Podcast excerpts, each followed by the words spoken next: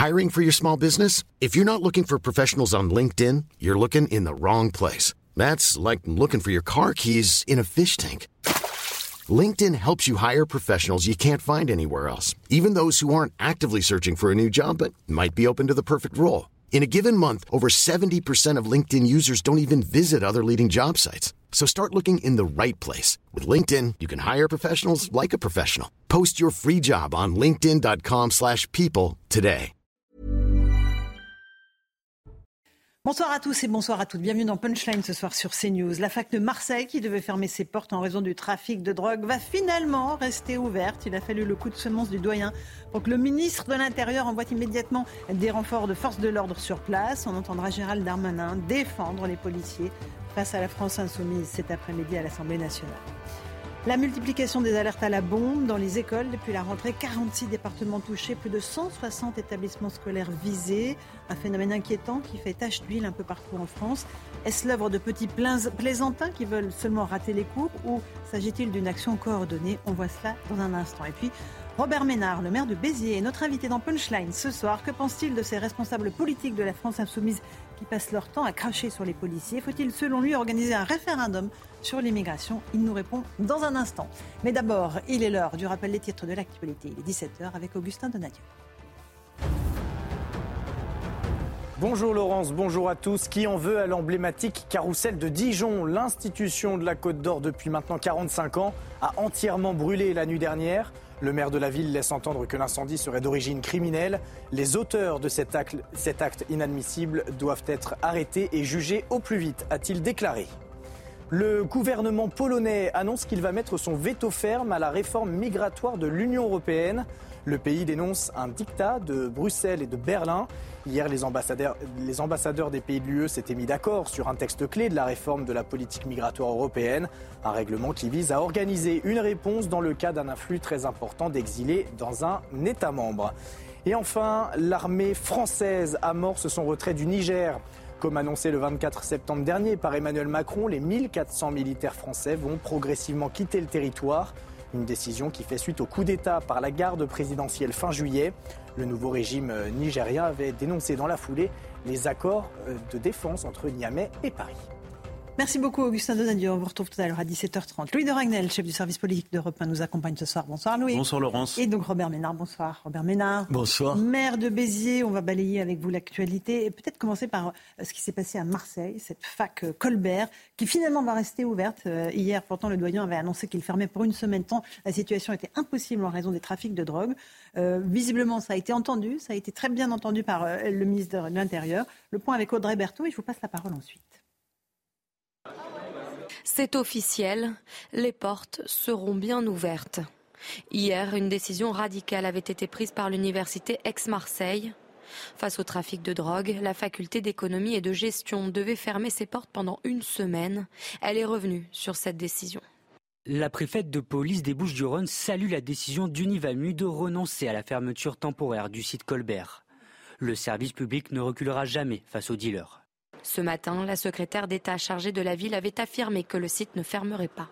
Euh, vous savez quoi Elle ne va pas fermer parce que hier, quand euh, Éric Berton, le président de l'université, m'a appelé tout de suite, j'ai été au courant dans la minute. Gérald Darmanin a évidemment réagi tout de suite et il a fait quoi? Il a demandé à la préfète de police d'installer de manière pérenne des forces de police. Donc la fac ne fermera pas. La secrétaire d'État a également ajouté que des effectifs de police devraient être déployés de manière permanente pour assurer la sécurité des étudiants et des riverains. En un mois, la police a procédé à 29 interpellations pour trafic de drogue. Robert Ménard, il va falloir faire ça à chaque fois. Donc menacer de fermer euh, telle université, telle école pour que ça bouge. C'est juste dingue quand même. Bah bah, d'abord, la situation initiale, qu'on on y envisage de fermer une fac parce qu'il y a tout un tas de, petits dealers euh, euh, qui, menacent la sécurité des étudiants. Alors bravo pour la réponse. Mais c'est quand même euh, les pompiers qui sont appelés partout. L'intérêt, c'est de savoir qu'est-ce qui crée cet incendie-là. Mhm. Parce que quand j'entends un commentaire, on dira, les, je sais pas qui ne reculera jamais on recule jamais. Mais enfin, il y a des quartiers entiers où on hésite à aller pour pas foutre le feu parce qu'on sait pertinemment que si à la police, j'en sais quelque chose, la police, même les pompiers ça va poser, ça va poser un problème. Ça va poser un problème. Je veux dire, moi, honnêtement, je, je fais, encore une fois, je fais pas des leçons de morale. Écoutez, j'ai découvert un truc chez moi absolument fou. À Béziers, sur, hein. sur Snapchat, il y a une application qui s'appelle Béziers Bagarre. Honnêtement, je ne savais même pas que ça existait. Vous savez ce que c'est? Non. Euh, Un site Béziers Bagarre. Vous savez ce que c'est? Non. C'est des gamins, attendez, des gamins, ils ont l'âge, euh, ils ont 12, 13 ans, Ouais. qui donnent rendez-vous pour menacer tel ou tel et ils filment les bagarres. Ils ont 12 ou 13 ans. Le, le, le, le, pro- le proviseur, c'est pas le proviseur, le principal du collège me disait que l'an dernier, il y avait eu 26 ou 29 conseils de discipline pour parler de ça. Qu'est-ce qu'on fait par rapport à ça? Qu'est-ce que c'est cette violence de tous les jours? Vous allez, on va pas envoyer, on va pas aussi envoyer euh, des, des policiers devant tous les collèges de France pour savoir ce qui se passe. Alors moi, j'essaye d'envoyer de la police, mais à un moment donné, tu es désarmé. Nous, on a multiplié par 4 la police. Il faudrait que je la multiplie par 40. Pour vous, la seule solution, c'est la, la police Parce que euh, hier aussi, on a entendu le doyen de l'université qui dit que la réponse doit être multidimensionnelle. Attends, Donc, il est... et- Quelle est Mais votre ouais, réaction mais, par oh, rapport à ça Pour vous, c'est que la je- police non, ou il y a d'autres Mais choses non, je sais bien, multidimensionnel, qu'est-ce que ça veut dire concrètement? Qu'est-ce que c'est Vous savez, c'est comme face à l'immigration, il faut être à la fois rigoureux, humaniste. Mais Ce genre de phrase toute faite, ça dirait à moi les questions que je me pose par rapport. Alors, vous mieux. pensez que c'est à cause de ce logiciel euh, qu'on en arrive à des situations comme celles que les étudiants marseillais Non, non, vivent? je- ça participe à ça. Ça participe à ça. Ça y participe. Je sais pas, il y a un ensauvagement des rapports entre les gens. Une violence au quotidien que, alors, je je veux pas passer pour un vieux con, mais que, que j'ai l'impression qui, n'existait pas il y a 40 ans. Alors, on va pas regretter, on va pas dire tout c'était mieux il y a 40 ans. Mais là, qu'est-ce qu'on fait par rapport à ça? Je sais bien, moi, je passe ma vie. Alors, je change de préfet. J'appelais le préfet de, de l'Hérault en lui disant sans arrêt, tu veux pas, vous pouvez pas m'envoyer euh, telle ou telle euh, euh, telle compagnie de euh, quel- quelques CRS pour ce soir. Dire le type, tu colmates. On passe notre vie à colmater. Il y a un problème dans un quartier. Est-ce qu'il y a une vingtaine de CRS qui peuvent venir dans le quartier? Mais comment on peut régler sur le fond cette question-là? Donc pour Sur vous, le ça, c'est un peu du, du saupoudrage pour euh, mettre des pansements, en fait. Même pas, parce que je ne sais pas ce que je ferais d'autre. Dire, comme vous le dites, ça, ça dirait, il y a une, une alternative à ce niveau. Non, à ce niveau-là, il n'y a plus d'alternative. Le problème, le problème de fond, c'est l'école qui fonctionne pas, c'est les familles qui fonctionnent pas. Mais une fois que j'ai dit cette espèce d'énorme généralité, t'as pas le début d'un quart de, de solution. D'ailleurs, Robert Ménard, là ce soir, euh, le Conseil national de la Fondation se réunit avec Elisabeth Borne pour faire un petit bilan des émeutes, euh, un bilan des émeutes sans aucune mesure concrète. Bah, écoutez, ça sert à quoi mais, Ah mais j'en sais Moi, je me suis retrouvé en juillet avec, vous savez, on était 200 ou 300 maires, je sais plus, euh, à l'Élysée avec Emmanuel Macron. Moi, je l'ai trouvé euh, plutôt bien. Je tiens, il a écouté pendant deux heures, deux heures et demie. Parce qu'écouter deux heures et demie des types qui, les uns après les autres, disent à peu près la même chose. Et après, il avait fait, il avait dit, en gros, je vous ai écouté, je vais vous proposer des réponses. Elles sont où les réponses? Elles sont pas là. Là, il devait y avoir un comité interministériel. Euh, C'était le 9, mais le 9, ça doit être. euh, je sais pas. Repoussé. Voilà, il a été repoussé. Alors, peut-être qu'ils ne savent pas quoi répondre. Mais enfin, tu peux pas réunir tout le monde, dire on va vous aider à faire des choses. Euh, C'est de la com tout ça, on est d'accord, c'est des mais- effets de com. c'est l'impuissance de la politique. Et c'est ça qui la discrédite, madame. C'est ça qui la discrédite. J'ai le sentiment qu'à tous les niveaux, vous savez, on dit des choses, on a envie de dire des choses dont on sait pertinemment qu'on les fera pas. Attendez, je saute du coq à l'âne. Mais les propositions là sur les référendums et tout ça, Voilà. de- enfin vous y croyez pas un instant. Enfin, Non. vous avez pas. Mais vous, vous y croyez ou pas Bien sûr que non. Mais Il n'y aura pas de référendum, on est ah, d'accord. mais en 2019, il nous, a fait, il nous avait fait les mêmes propositions. Quatre ans après, on recommence avec les mêmes propositions. Je ne sais pas, peut-être qu'il faut moins parler et peut-être être peu moins ambitieux, peut-être qu'on ne va pas régler toute la question de la violence, mais se dire quelque chose. Moi, je le dis tout le temps, je suis sidéré euh, d'enseignants qui se plaignent euh, qu'il n'y a pas assez d'autorité ou qu'on les respecte pas assez. Et quand j'arrive dans une école, ben, s'il n'y a pas que seulement les enfants qui se lèvent pas, même les enseignants se lèvent pas. Tu dis peut-être qu'on pourrait commencer par dire arrive, Oui, un adulte, enfin, madame, Oui, si vous rentrez dans une oui. école, Oui, oui, j'imagine que tout le monde va se lever. Non. Tu imagines mal parce que c'est pas des vraies réponses. Pour Laurence Ferrari, ici, mais oui, parce que c'est une star, ils la reconnaissent de la télé, donc c'est pas pareil. Euh, un tout petit mot d'un sondage ça pour CNews Robert Ménard. Euh, on a posé la question euh, à des Français faut-il supprimer l'excuse de minorité dans les affaires de trafic de drogue? On en vient un peu à la situation précédente de Marseille. La réponse elle est claire. Oui, 62% des Français y sont favorables. Et pourtant, même 53% des gens à gauche le pensent. Hein. mais ça, c'est pour montrer la déconnexion entre la base des partis politiques et, et le sommet la réalité, c'est ça C'est qu'il faut être plus dur, que la justice Attendez, beaucoup je, plus Je vais vous raconter une anecdote. c'est peut-être euh, le fait que j'ai été journaliste que je préfère les anecdotes aux, grandes théories. Plusieurs fois, vous savez, des gosses qui font les cons dans la rue. Mhm. Il m'arrive de les prendre par le cou en disant maintenant tu vas te calmer. J'ai entendu des gamins qui ne parlaient manifestement pas bien le français. Vous savez, le seul mot qui me dit mineur, mineur, mineur. Vous avez compris C'est le mot de passe, en fait. Il ne comprenait pas ce que je lui disais, il comprenait bien que j'étais pas content, mais la réponse, il a compris une chose, c'est que quand tu es mineur, tu es à l'abri de la paire de claques qu'il devrait prendre, ou en tout cas et de la remontrance. C'est ça le problème. La paire de claques, attention, ça avait valu à Hugues Moutou, le préfet euh, des ouais, Sauf qu'il avait raison. Une volée de bois vert. Hein. De, temps en temps, une paire de claques, honnêtement, ça fait du bien à tout corporel, donc. Non, mais enfin, vous rigolez, le châtiment corporel. Vous faites, vous, vous avez jamais donné une tape sur la, sur les fesses de vos enfants. Moi qui pose des questions ici, Robert Ménard. vous avez la réponse. Ouais, non, mais j'ai la réponse. Tout le monde. Euh, toi, non, mais attendez, bien sûr que c'est un problème. Bien sûr. Et attendez, les trafiquants de drogue, ils l'ont complètement intégré, ça. Mhm. Tous les gamins qui vont attirer, qui, qui, qui prennent le plus de risques et tout, ils sont mineurs. Qu'est-ce que tu fais par rapport à ça? Mhm. Qu'est-ce que vous faites? Parce que quand il y a moins, d'abord quand tu as moins de 13 ans, là c'est fini, tu risques plus rien. Et jusqu'à 16 ans, enfin attendez, j'ai peur de dire des choses comme ça parce que ça fait un peu débile. Mais enfin, peut-être qu'il faut des maisons de correction s'il ne faut pas les mettre en prison. Il y a des gamins qui ont besoin d'être mis dans le droit chemin. Mais vous dites ça, vous, paraissez pour une espèce de facho de service. Mmh. Euh, euh, on va parler aussi de ce qui se passe du côté de la France insoumise. Vous avez souvent dénoncé les propos qui sont tenus à l'égard des policiers. On va écouter Gérald Darmanin, ministre de l'Intérieur, qui était auditionné cet après-midi euh, à propos de l'organisation de crepuscules violents en manifestation. Et une fois de plus, il a volé au secours des policiers et des gendarmes et des forces de l'ordre. Écoutez-le. J'ai vu beaucoup de gens relayer euh, de votre parti politique et sans doute euh, euh, aussi qui vous sont proches la vidéo de la voiture de, police avec le monsieur qui sort son arme. Mm. Hein. et puis on s'est aperçu qu'en fait il y avait 30 secondes avant. Alors là, on a eu moins de commentaires parce que là on vous a pas vu condamner les personnes qui ont tapé à coup de barre de fer les, les policiers.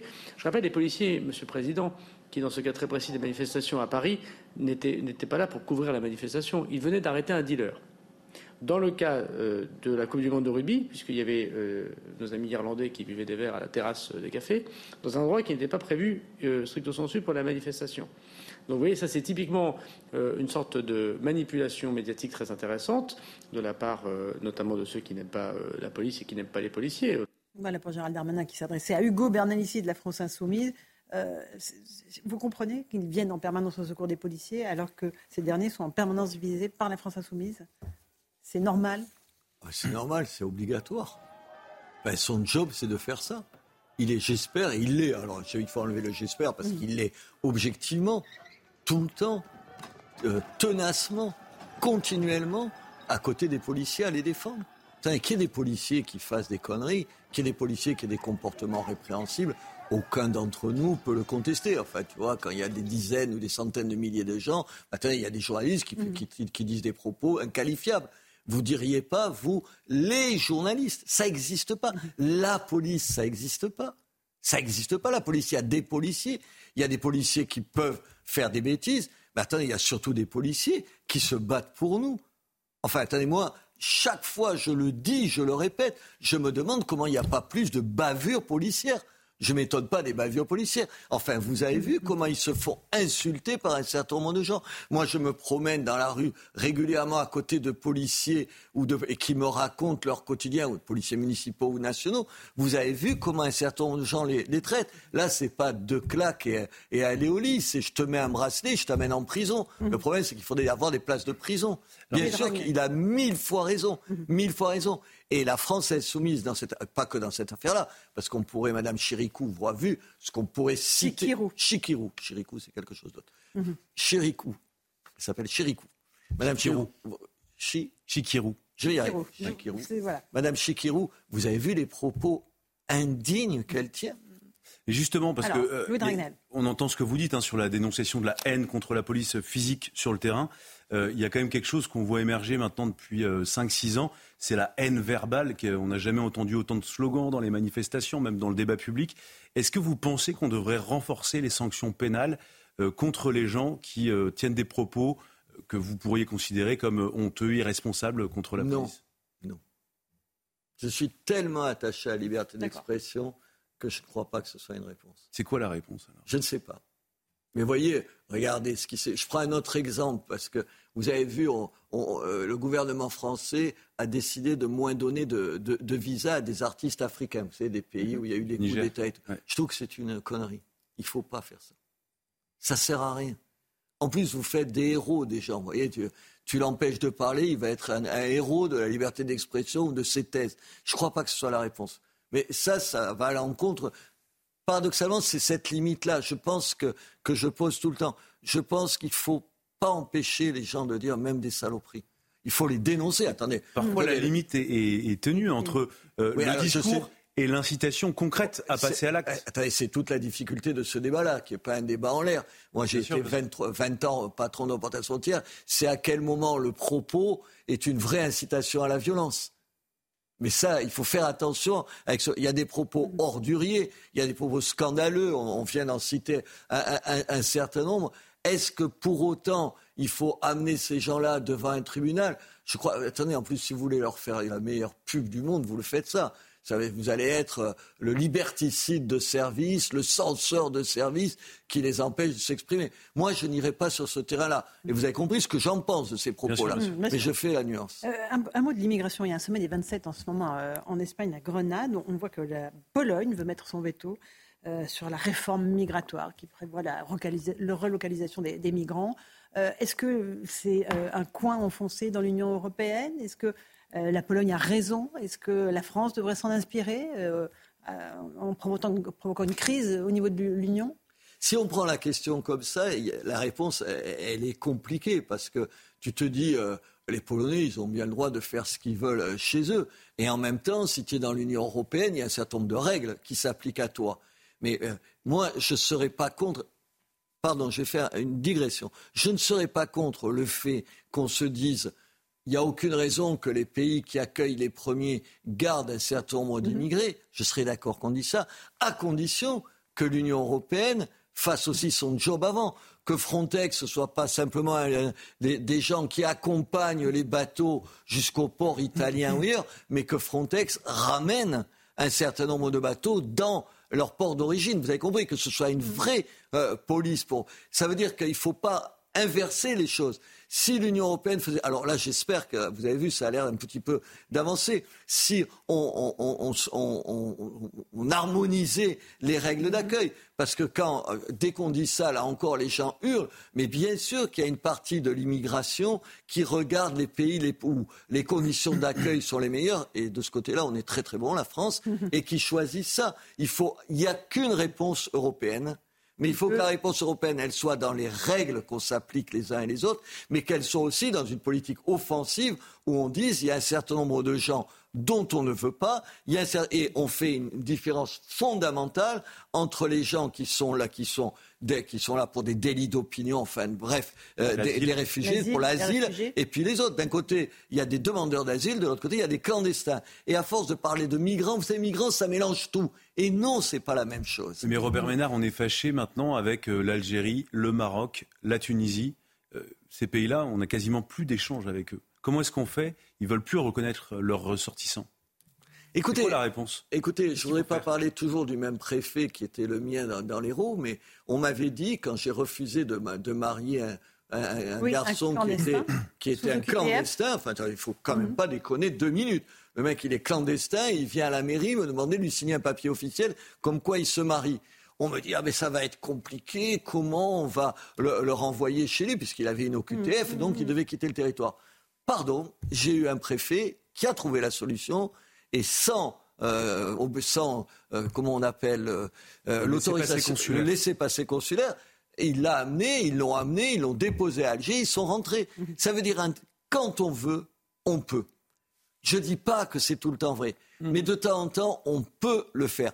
Alors sur l'Algérie, le, Maroc, attendez, vous rappelez M. Macron qui nous expliquait ils prennent pas les OQTF. On n'en a jamais reçu autant. On n'a jamais eu autant aussi peu de gens dont on a réussi à les expulser, en mmh. particulier euh, dans ces pays-là.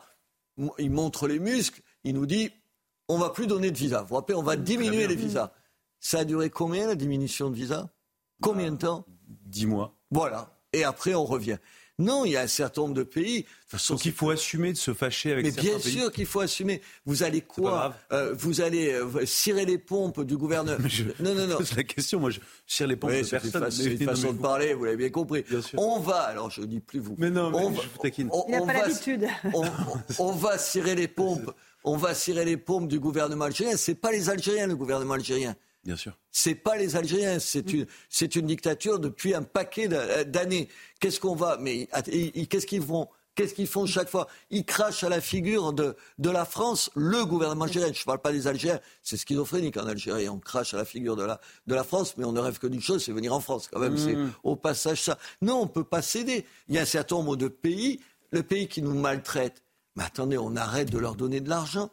Il y a un certain nombre de pays. J'espère bien qu'on va le faire avec le Mali, le Niger, le Burkina Faso. Moi, c'est que des pays que je connais, que je connais pour y être allé plein de fois au travail. Mm. Enfin, attends, ça va. Tu veux pas des Français, tu préfères Wagner ou je sais plus qui, mais très bien, tu demandes 120 au gouvernement. Millions d'euros. La France donne 120 millions d'euros au Niger. Ben voilà, tu arrêtes. Par exemple. Et tu euh, arrêtes. Absolument. et tu dis, c'est terminé.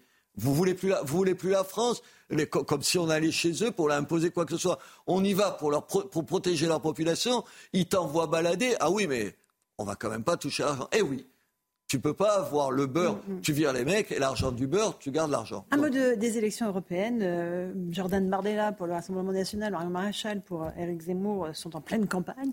Est-ce qu'entre les deux, vous avez euh, fait votre choix Est-ce que vous reconnaissez dans ce que dit Jordan Bardella ou dans ce que dit Marion Maréchal, plus précisément? Non, votre choix. Mais il y a des choses qui m'atterrent. Regardez, sur, le Rassemblement national, je ne sais pas si vous il y, a, il y a 10 jours, ou je ne sais pas quoi, il y a 15 jours, ils ont voté contre, avec la France insoumise, le fait, vous savez, qu'on demande aux gens qui touchent le RSA de mm. travailler 15 heures par semaine. Et c'est les mêmes qui te font un sketch contre l'assistanat. Écoutez, moi, ça fait des années dans ma ville, quand on donne de l'argent, vous savez, on donne de l'argent, des aides sociales aux gens à mon niveau. Quand on donne plus de 1000 euros à Béziers, tu dois en échange travailler pour une association, euh, les organismes sociaux ou la ville. Et ça marche. mais attendez, madame, je n'ai pas vu une personne se plaindre. Vous savez pourquoi? Parce que tu fais pas l'aumône. Le mec te tend plus la main. Une réciprocité. Mais oui, c'est dans la dignité. Tu touches de l'argent, tu fais quelque chose en échange.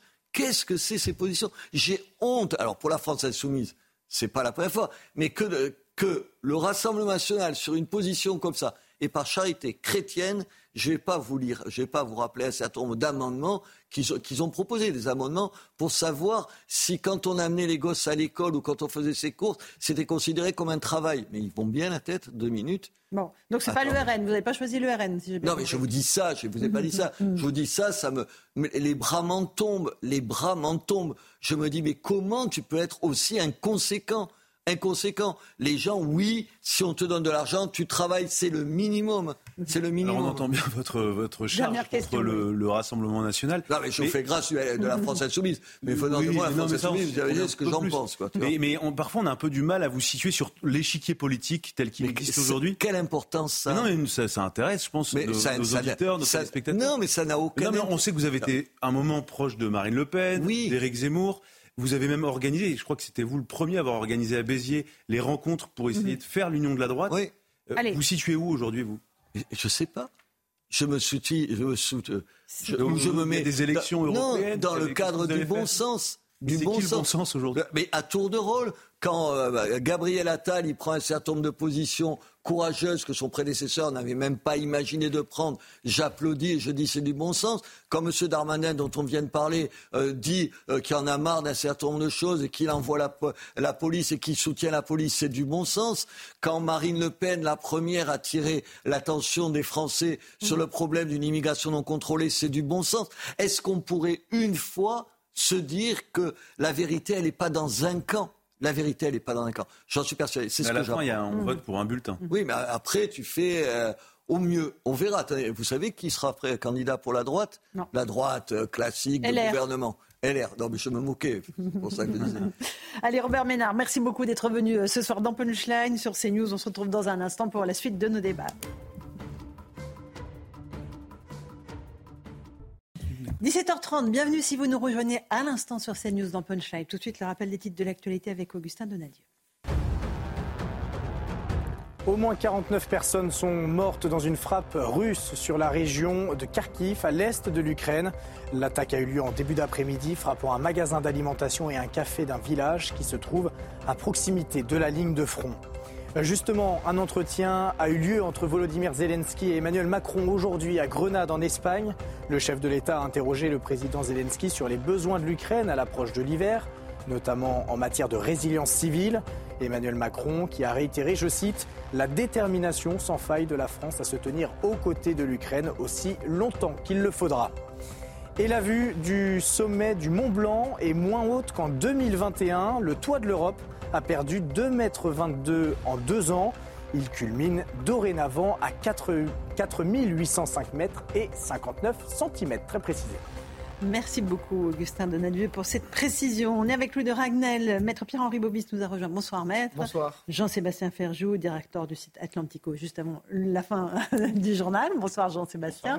Et Céline Pina, euh, politologue, journaliste à Causeur. Bonsoir, Céline. Bonsoir. On va parler dans un instant de l'affaire Salah Abdeslam, ce djihadiste condamné à la perpétuité incompressible en France et qui est actuellement en Belgique. On va voir que la Belgique euh, ne veut pas euh, le renvoyer en France. C'est un vrai problème. Mais d'abord, euh, j'aimerais qu'on fasse un petit focus sur un procès, sur une affaire qui vous a beaucoup interpellé. La mère d'un adolescent de 14 ans qui vivait reclus chez lui à Rennes depuis sa naissance. Elle est jugée aujourd'hui par le tribunal correctionnel.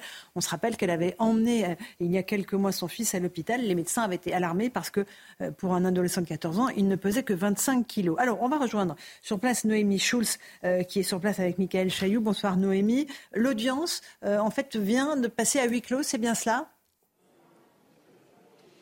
Oui, et c'est vrai que c'est décevant de ne pas pouvoir assister au débat, car dans cette affaire, on a beaucoup entendu euh, la mère, sa défense, mais on sait assez peu ce qui a motivé le placement de cet adolescent de, 14 ans, les raisons pour lesquelles le parquet de Rennes estime qu'il n'est pas en sécurité euh, chez sa mère. On a évoqué son poids, 33 kilos pour 1m47 à, 14 ans, son alimentation, son niveau intellectuel, mais la mère répond à chaque fois à ces éléments et les débats, bien sûr, auraient permis de lever ces zones d'ombre, puisque c'est de tout cela qu'il va être forcément euh, question lors de cette audience la procureure de la République a fait une demande de huis clos.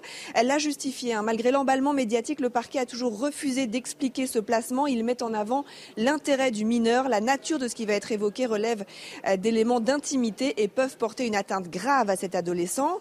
L'avocat de la mère, lui, s'est fermement opposé euh, à la, demande de huis clos. On a tout eu dans la presse. Le huis clos, c'est parce qu'on va dire des choses peut-être pas agréables à l'encontre de la justice, du Conseil général.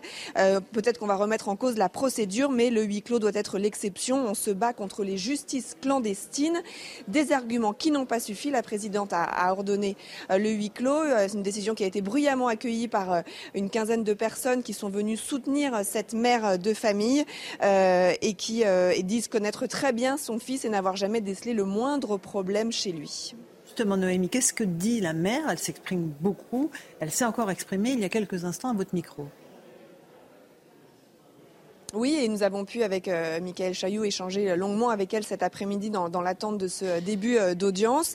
Cette femme de 50 ans hein, qui euh, élève seule son fils, qui élevait seul son fils et qui, depuis plus d'un an, ne le voit plus que deux fois par mois, toujours sous la, en présence d'un tiers. Il a été placé dans un foyer. Elle est très critique envers l'aide sociale à l'enfance, l'ASE, le conseil départemental.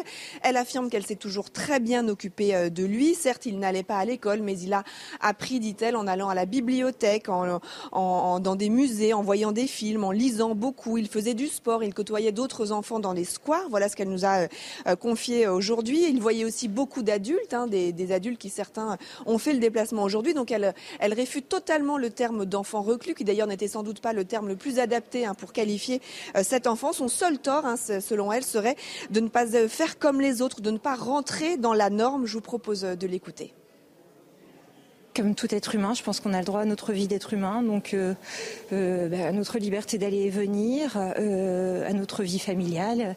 Mon fils a le droit à sa mère, il est encore très très jeune, il a le droit à sa liberté d'aller et venir. Et, moi aussi, je suis vraiment au petit soin pour lui avec grand bonheur depuis le début. La gratification que j'ai, c'est le fait que mon fils existe et que l'avoir et l'avoir vu chaque jour heureux. Mon fils me suffit, mais de là aller me blâmer, enfin, c'est juste incompréhensible, quoi. Ou alors, faut blâmer absolument toutes les mères, quoi.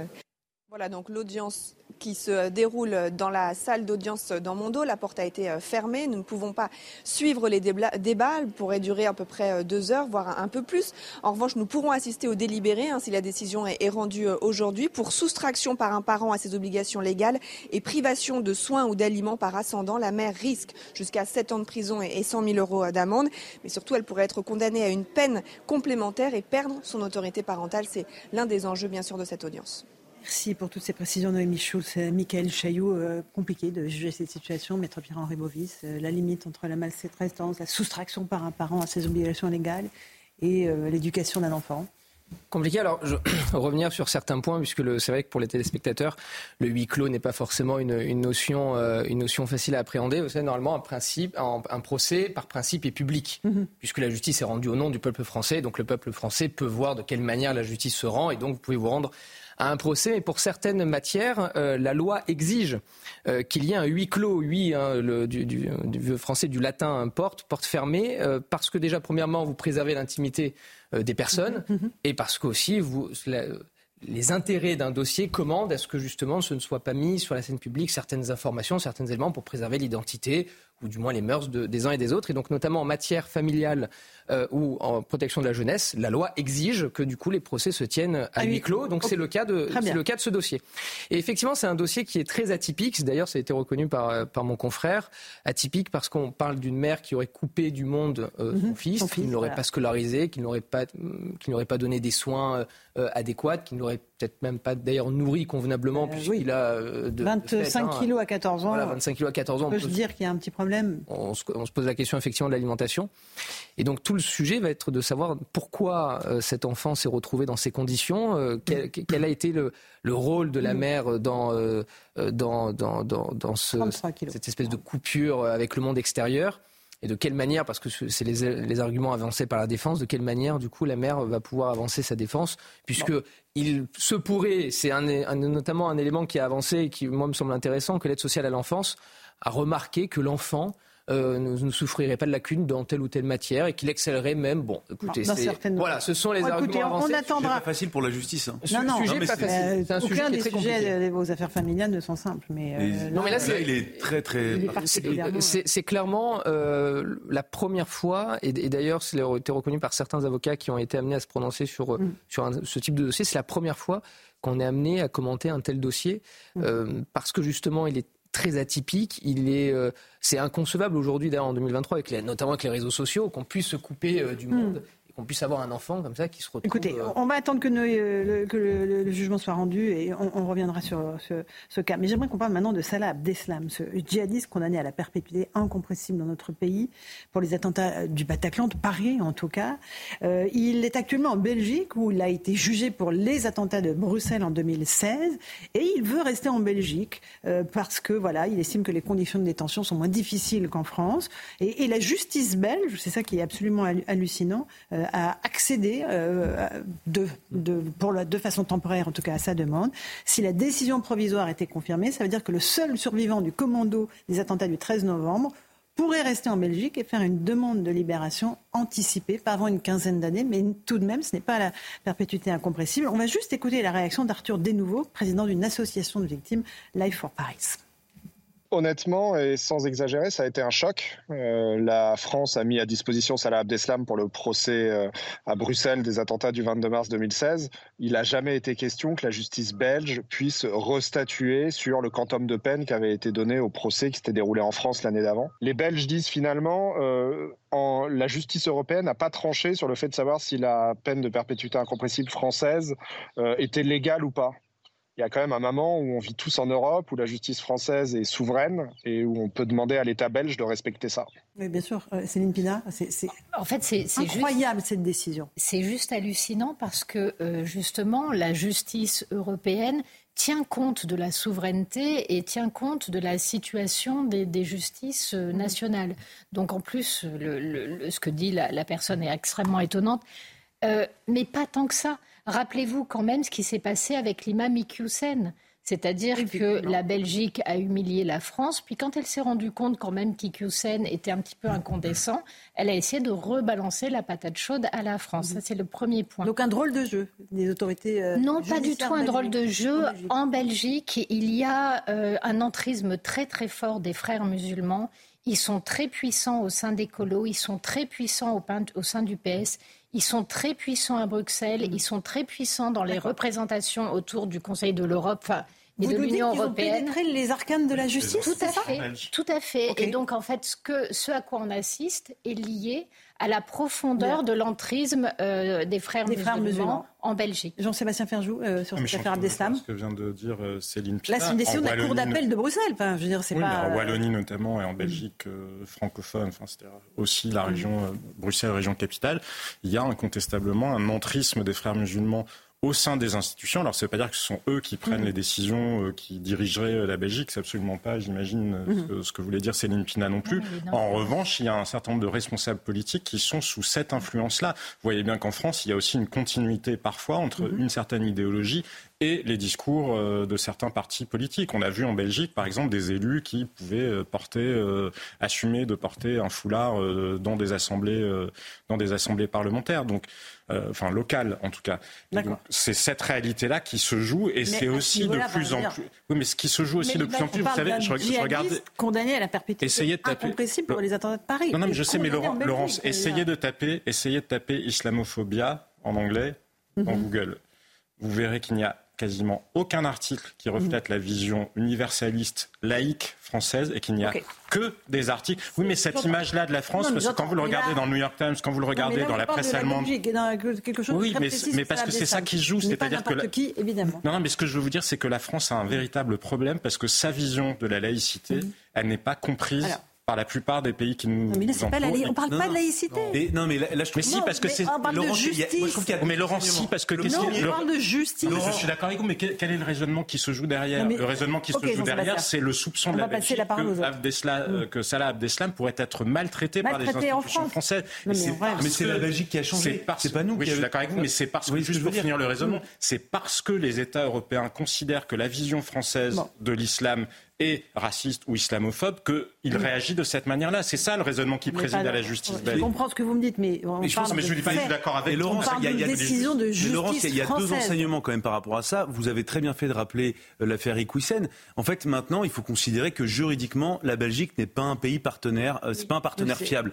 Et donc, je pense qu'à aucun moment, franchement, on est les premiers à beaucoup critiquer la justice euh, ici. Je pense qu'à aucun moment la justice française n'a failli. Et c'est imaginer que la, la, la justice justice belge allait considérer que notre justice est euh, une, justice de tortionnaire. Le deuxième enseignement, quand même, c'est que euh, pour accéder à leur requête, les avocats de Salah Abdeslam se sont appuyés sur deux articles de la Cour européenne des droits de l'homme.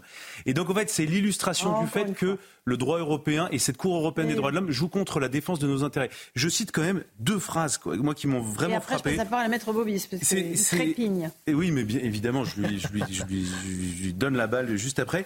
Il considère donc Salah Abdeslam 130 morts à Paris, 130 morts. Mhm. Et donc il considère que euh, c'est assimilé la, la, la, la, peine de prison euh, ferme, mhm. perpétuité réelle, c'est assimilable donc à du traitement inhumain. Et même leurs avocats, les avocats mhm. disent que ça peut être comparé à ce qu'on pourrait appeler une mort lente. Mais Imaginez la réaction des familles. Bah, on les a entendus, on a entendu un mais, mais, mais, c'est absolument insupportable. C'est insupportable. Maître C'est d'autant plus insupportable et insoutenable euh, que, euh, je ne sais pas les avocats, mais en tout cas que la justice belge nous prend pour des idiots. De quoi, de quoi parle-t-on? La, peine incompressible, on a tendance à penser que la, la peine incompressible, effectivement, c'est une substitution à la peine de mort, puisque vous êtes enfermé en prison et vous ne sortez jamais. C'est faux. Peine incompressible, une perpétuité incompressible, cela veut dire que jusqu'au bout de 30 ans, au bout de 30 ans de détention, vous, pouvez, demander, vous pouvez formuler une demande d'aménagement, de sortie, etc. Mm-hmm. Et ensuite, cette demande est examinée. C'est pas une sortie automatique, mais donc vous avez une lueur d'espoir au bout de 30 ans de sortir. Et la Cour européenne des droits de l'homme, c'est pour ça que je, rebondis euh, euh, sur ce que dit Louis Dragnel, c'est que la Cour européenne des droits de l'homme a validé le fait qu'effectivement la perpétuité incompressible en France ne violait pas les traités internationaux. C'était le cas, vous savez, de c'était Pierrot le Fou. C'est, l'un des, grands cas euh, emblématiques de, notre droit pénal en France. Mhm. vous savez, il n'y a eu que huit cas hein, qui ont été condamnés à la perpétuité incompressible, et donc dont ce Pierrot le Fou s'était passé devant la Cour européenne des droits de l'homme, qui avait dit, ben non, dès lors qu'il y a une lueur d'espoir offerte à l'individu qui est condamné à la perpétuité incompressible. Vous ne violez pas les, traités internationaux et donc vous pouvez laisser penser que cet individu-là puisse un jour sortir. Donc ce n'est pas du tout une, une perpétuité incompressible infinie, ad vitam. Donc ce que dit la justice belge est faux. La Cour européenne des droits de l'homme a validé euh, ces, dispositions du code, du code pénal en France. Et donc, ce qui se passe là est totalement insupportable, insoutenable. Et au-delà même d'un problème de justice, ce sera un problème diplomatique. Parce qu'on imagine, ah, on imagine bien que les autorités politiques françaises euh, vont euh, évidemment interpeller les autorités belges pour essayer de résoudre ce, sujet. En tout cas, du moins, on ose l'espérer. C'est exactement, c'est exactement. C'est temporaire, la décision est temporaire. Non, mais c'est exactement pour ça que juridiquement, juste pas dans juste pour le, c'est exactement pour ça que dans la mesure où juridiquement la vision belge n'est pas soutenable, c'est pour ça que je vous dis que la vision qu'a la Belgique de la France, mmh. c'est là où ça se joue parce qu'il y a le droit et puis après il y a l'appréciation de situations euh, mmh. euh, concrètes et c'est parce que la, la, Belgique porte ce regard-là sur l'attitude de la France vis-à-vis des musulmans en général qu'elle a pris cette décision aussi. Rappelez-vous ce qui se passe au procès d'Abdeslam. Mhm. Quand on demande en fait aux policiers belges de venir, ça se passe très très mal pour eux parce mhm. qu'on se rend compte non seulement que la Belgique est une passoire, mais on se rend compte aussi dans le discours que le commanditaire des attentats de Paris, celui dont on pense être le cerveau, c'est quelqu'un qui avait été arrêté par les Américains, qui a été libéré à la demande du gouvernement belge qui avait dit qu'elle l'incarcérerait dans ses geôles et qui l'a libéré, soi-disant, pour raisons humanitaires. Et tout le fiasco belge est résumé dans cette histoire où ce type qui était connu pour sa violence et pour sa radicalité a été libéré après une campagne menée par le gouvernement belge euh, indiquant qu'en fait il serait islamophobe de le laisser enfermer et on le retrouve euh, commanditaire et organisateur des attentats de mhm. Paris. Ça, ça a été dit pendant le procès. C'était compliqué pour le gouvernement belge. Et nous, par égard pour la Belgique, nous avons choisi de ne pas trop en parler je pense qu'on a eu franchement tort quand on voit ce qui se passe. En plus, et, dernier, non, mais en plus dernier point, c'est que la justice, la décision française est définitive. Il n'a pas fait appel de cette décision. Et il n'a pas fait appel. Il n'a pas fait appel. Des, ceux qui étaient jugés n'ont fait appel. Il faut le rappeler, c'est un de ses droits, c'est un, des droits de la défense, c'est de faire appel d'une décision. Peu importe l'individu, peu importe ce que vous avez fait, vous avez des mhm. droits au sein des droits de la défense, et donc c'était de faire appel. La, la décision est définitive. Donc c'est évidemment c'est impensable qu'en Belgique il puisse sortir dans 15 ans. C'est totalement impensable. C'est un sujet diplomatique majeur parce qu'encore une fois le fait que cette politique française, que cette vision française ne soit pas comprise, y compris par des États mm. alliés, y compris par des États qui sont proches, ça va devenir et comme c'est accentué en plus par des pays comme la Turquie qui euh, sur les réseaux sociaux ou qui y compris en faisant de l'entrisme euh, comme le disait Céline Pina, ça devient un enjeu diplomatique majeur pour la France et je suis pas certain qu'on en ait bien pris la mesure. J'aimerais qu'on parle maintenant de cette série d'alertes à la bombe qui touche des écoles françaises. Alors, ce ne sont que des fausses alertes, Dieu merci, mais ça prend des proportions depuis la rentrée assez inquiétantes. 46 euh, départements touchés, 160 établissements scolaires. Est-ce qu'il s'agit de plaisantins Je le demandais tout à l'heure. Euh, ou est-ce qu'il s'agit d'attaques coordonnées? Parce qu'à chaque fois, on a à peu près le même texte de revendication qui est envoyé aux écoles qui, évidemment, font évacuer. On va voir un exemple à Grenoble avec Olivier Madinier et Yael Benamou. Et je vous passe la parole ensuite. 7 heures ce mercredi matin, le secrétariat de ce collège grenoblois reçoit un mail très inquiétant. Une bombe aurait été déposée dans cet établissement privé et serait déclenchée à 9 heures. Nous n'avions pas d'élèves à cette heure-là, donc euh, on, a, on a sorti le personnel de l'établissement et on a aussitôt prévenu les familles avec les services numériques de communication de l'établissement pour leur dire que le collège serait fermé parce qu'on a une, alerte à la bombe. Aussitôt, la police est prévenue, un périmètre de sécurité se met en place autour du collège. En fin de matinée, tous les doutes sont levés. Ce phénomène se multiplie, ce qui préoccupe les forces de l'ordre. Généralement, c'est beaucoup de jeunes qui font ça pour éviter d'aller au collège. Il faut prendre un peu de la hauteur et que ces jeunes-là aient conscience du métier de policier et aient conscience de euh, l'utilité de la police pour certaines missions. Et tant que mes collègues sont employés sur ces missions-là, ils ne peuvent pas secourir d'autres personnes qui en auraient vraiment besoin. D'après l'éducation nationale, il y a eu 47 fausses alertes à la bombe les trois premières semaines de la rentrée. 47, ça fait beaucoup, Louis de hein. euh, Est-ce que c'est des petits plaisantins euh, Est-ce que euh, voilà, c'est des copycats Ils se disent, tiens, ils, ont fait ça dans le lycée à côté Il y a un peu de tout, mais il y a une certitude, c'est que ça mobilise du coup de très importants moyens. Mhm. Je pense la semaine de la rentrée des classes, c'était en Seine-Saint-Denis. Il y a le, un collège qui a comme ça dû fermer ses portes deux fois, et la police a terminé par mobiliser des moyens aériens. Euh, pour vérifier parce qu'en fait drones, il, y avait une, menace effectivement d'attaque de, drones à l'explosif sur une école. Euh, et donc euh, évidemment vous sécurisez le périmètre. Ce sont des unités spécialisées qui doivent intervenir. Et donc c'est franchement c'est révoltant parce qu'on utilise des moyens énormes juste pour soit satisfaire l'envie de voir un spectacle de la part de l'élève et de voir quelque chose de grandiose, euh, soit, et ça, c'est arrivé également depuis la rentrée, euh, par exemple, un élève qui en veut à sa maîtresse, un élève qui en veut à... Ok, c'est pas plus que ça, je veux dire. Voilà. C'est pas une, action coordonnée. Euh, bah, à ce stade, ça interpelle parce qu'il n'y en a jamais eu autant. mais on n'est pas encore dans le phénomène. Vous savez, aux États-Unis, ça s'appelle le swatting. Mhm. C'est le fait d'appeler le SWAT, les policiers, donc l'unité d'élite mhm. de la, police américaine. Voilà. Mais pour l'instant, non, il y a pas. la police n'a pas identifié une organisation.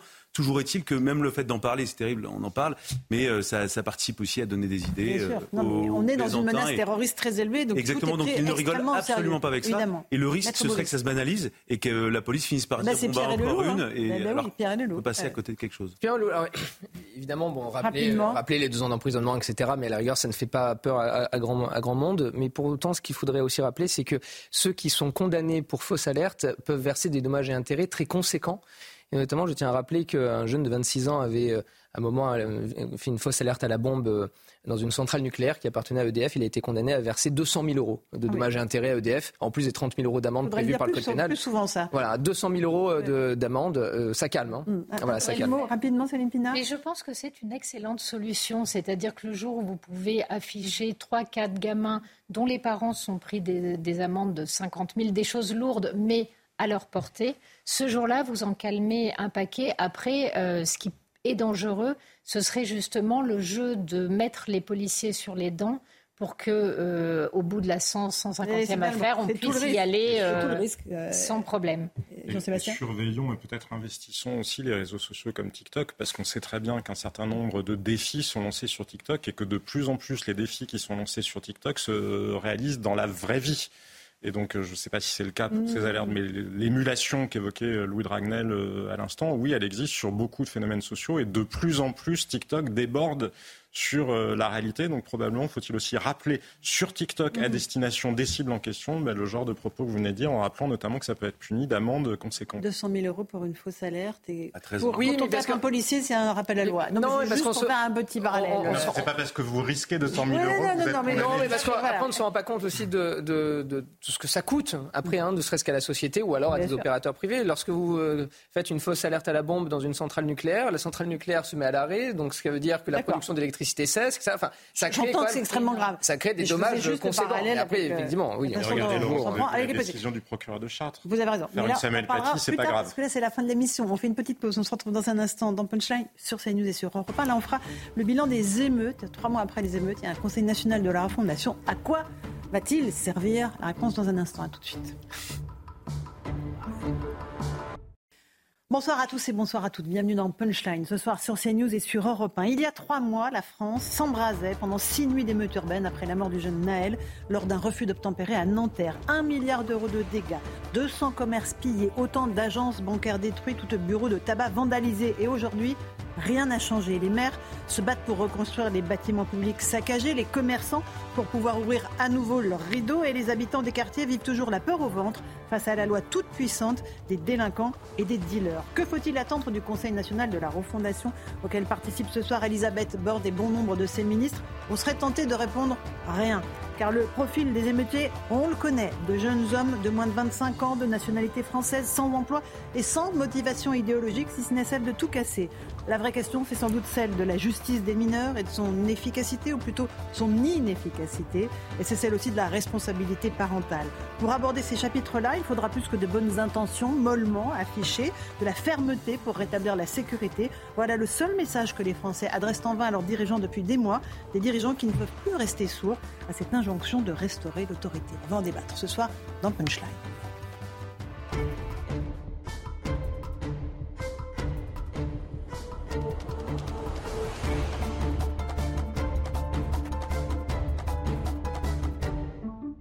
Il est 18h sur Europe 1 et sur CNews. D'abord, les titres de l'actualité des policiers appelés en renfort à la faculté Colbert de Marseille. Cette présence policière statique permettra à l'université de rester ouverte, fruit d'une discussion entre la préfecture, la mairie et la direction de l'établissement. Cela faisait plusieurs mois que l'université alertait sur des problèmes d'insécurité en raison d'un point de deal situé à proximité et en activité 24 heures sur 24.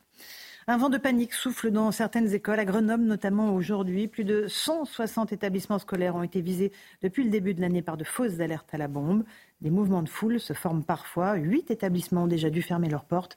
Les auteurs de ces fausses alertes ont cours, il faut le rappeler, deux ans de prison et 30 000 euros d'amende. En Ukraine, au moins 49 personnes sont mortes dans une frappe russe dans la région de Kharkiv. L'attaque a eu lieu en début d'après-midi, touchant un magasin d'alimentation, un café d'un village qui se trouve à proximité de la ligne de front. Un entretien a d'ailleurs eu lieu entre Volodymyr Zelensky et Emmanuel Macron aujourd'hui à Grenade en Espagne. Le chef de l'État a interrogé le président ukrainien sur les besoins de son pays à l'approche de l'hiver. Emmanuel Macron qui a réitéré, je cite, la détermination sans faille de la France à se tenir aux côtés de l'Ukraine aussi longtemps qu'il le faudra.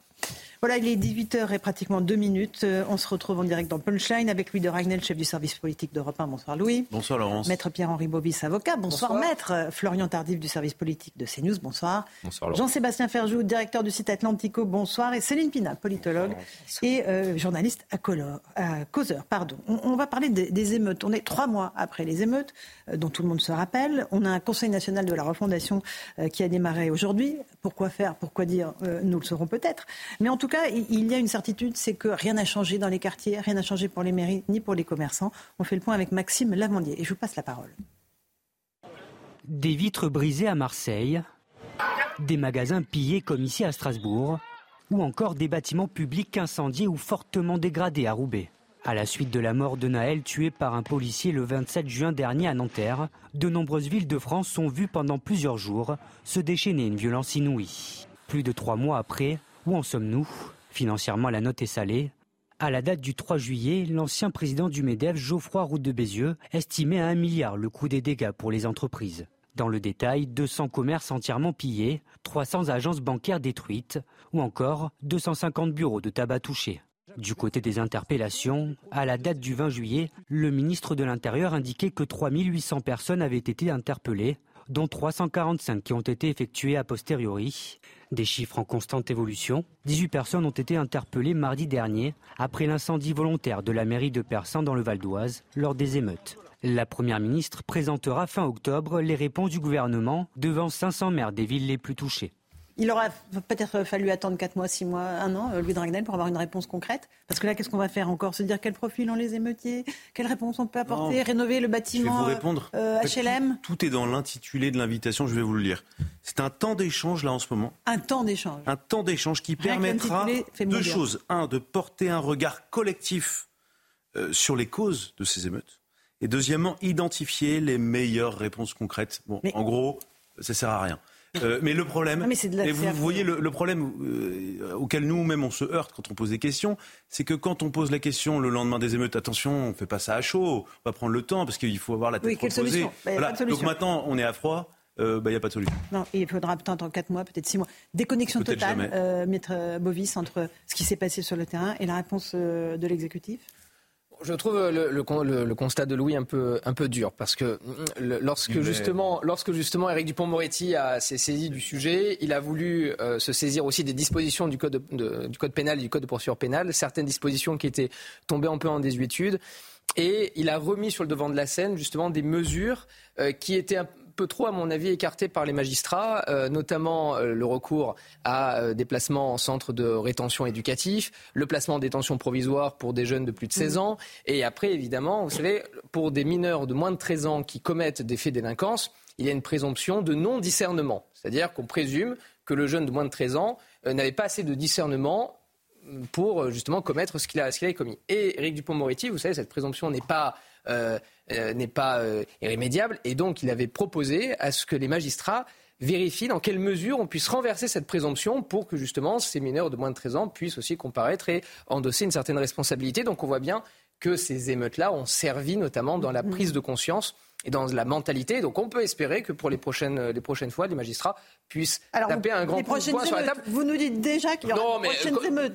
Non, pas, pas, les prochaines émeutes, mais en tout cas du moins des, des, prochains faits. Et je terminerai juste là. Euh, ces émeutes-là, quand justement avec Dupont-Moretti, c'est ce sujet, il y a diffusé cette fameuse circulaire dont je viens de rappeler les termes, les magistrats ont quand même euh, infliger des sanctions lourdes. il, y a eu, une il, y a eu des il y a eu des mandats de dépôt en conséquence. il y a eu des sanctions pénales, voilà, des incarcérations, etc.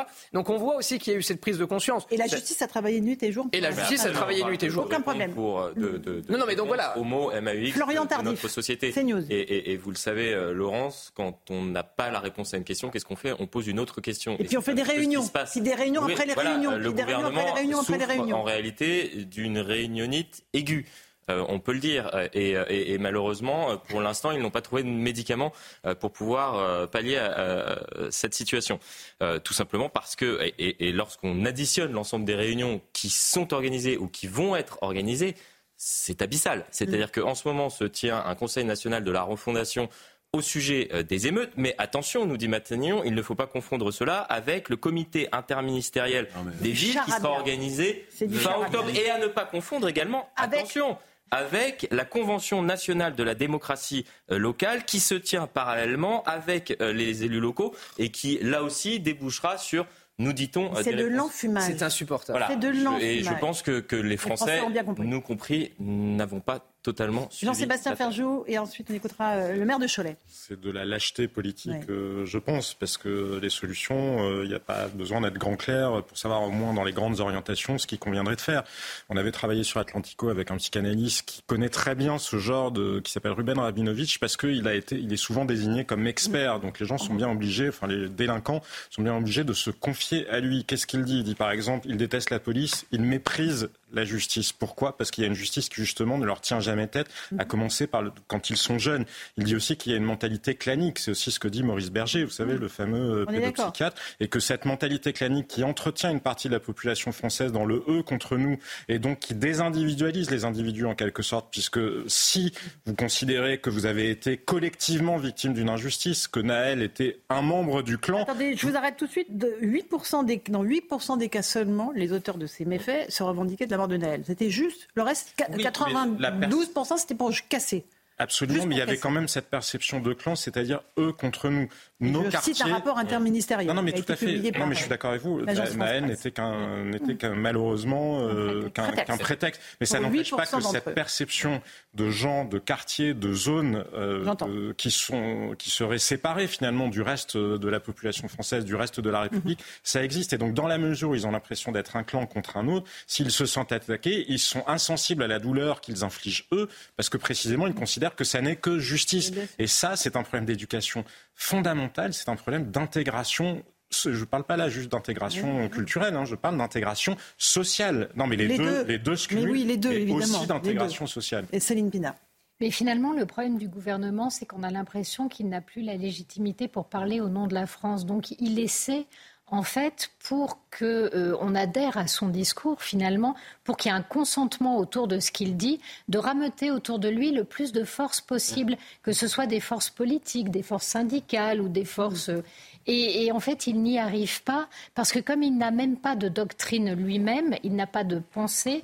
Au lieu de montrer finalement que la France, sur certains sujets, peut s'exprimer d'une seule voix, il n'arrive à montrer que les divisions, que son incapacité à réagir. Et donc, il accentue encore le problème qu'il voudrait régler. Et ce CNR est le énième épisode de cette espèce de lent écroulement. Euh, et derrière, en fait, c'est un problème de, légitimité, mhm. de courage et de majorité. On retombe sur l'impasse politique. Absolument. On va juste écouter le maire de Cholet. Euh, sur les annonces euh, du gouvernement en attente et sur ce qui s'est passé dans sa ville. Il, Gilles Bourdoulex, qui est bien seul, comme tous les maires de France. Écoutez-le.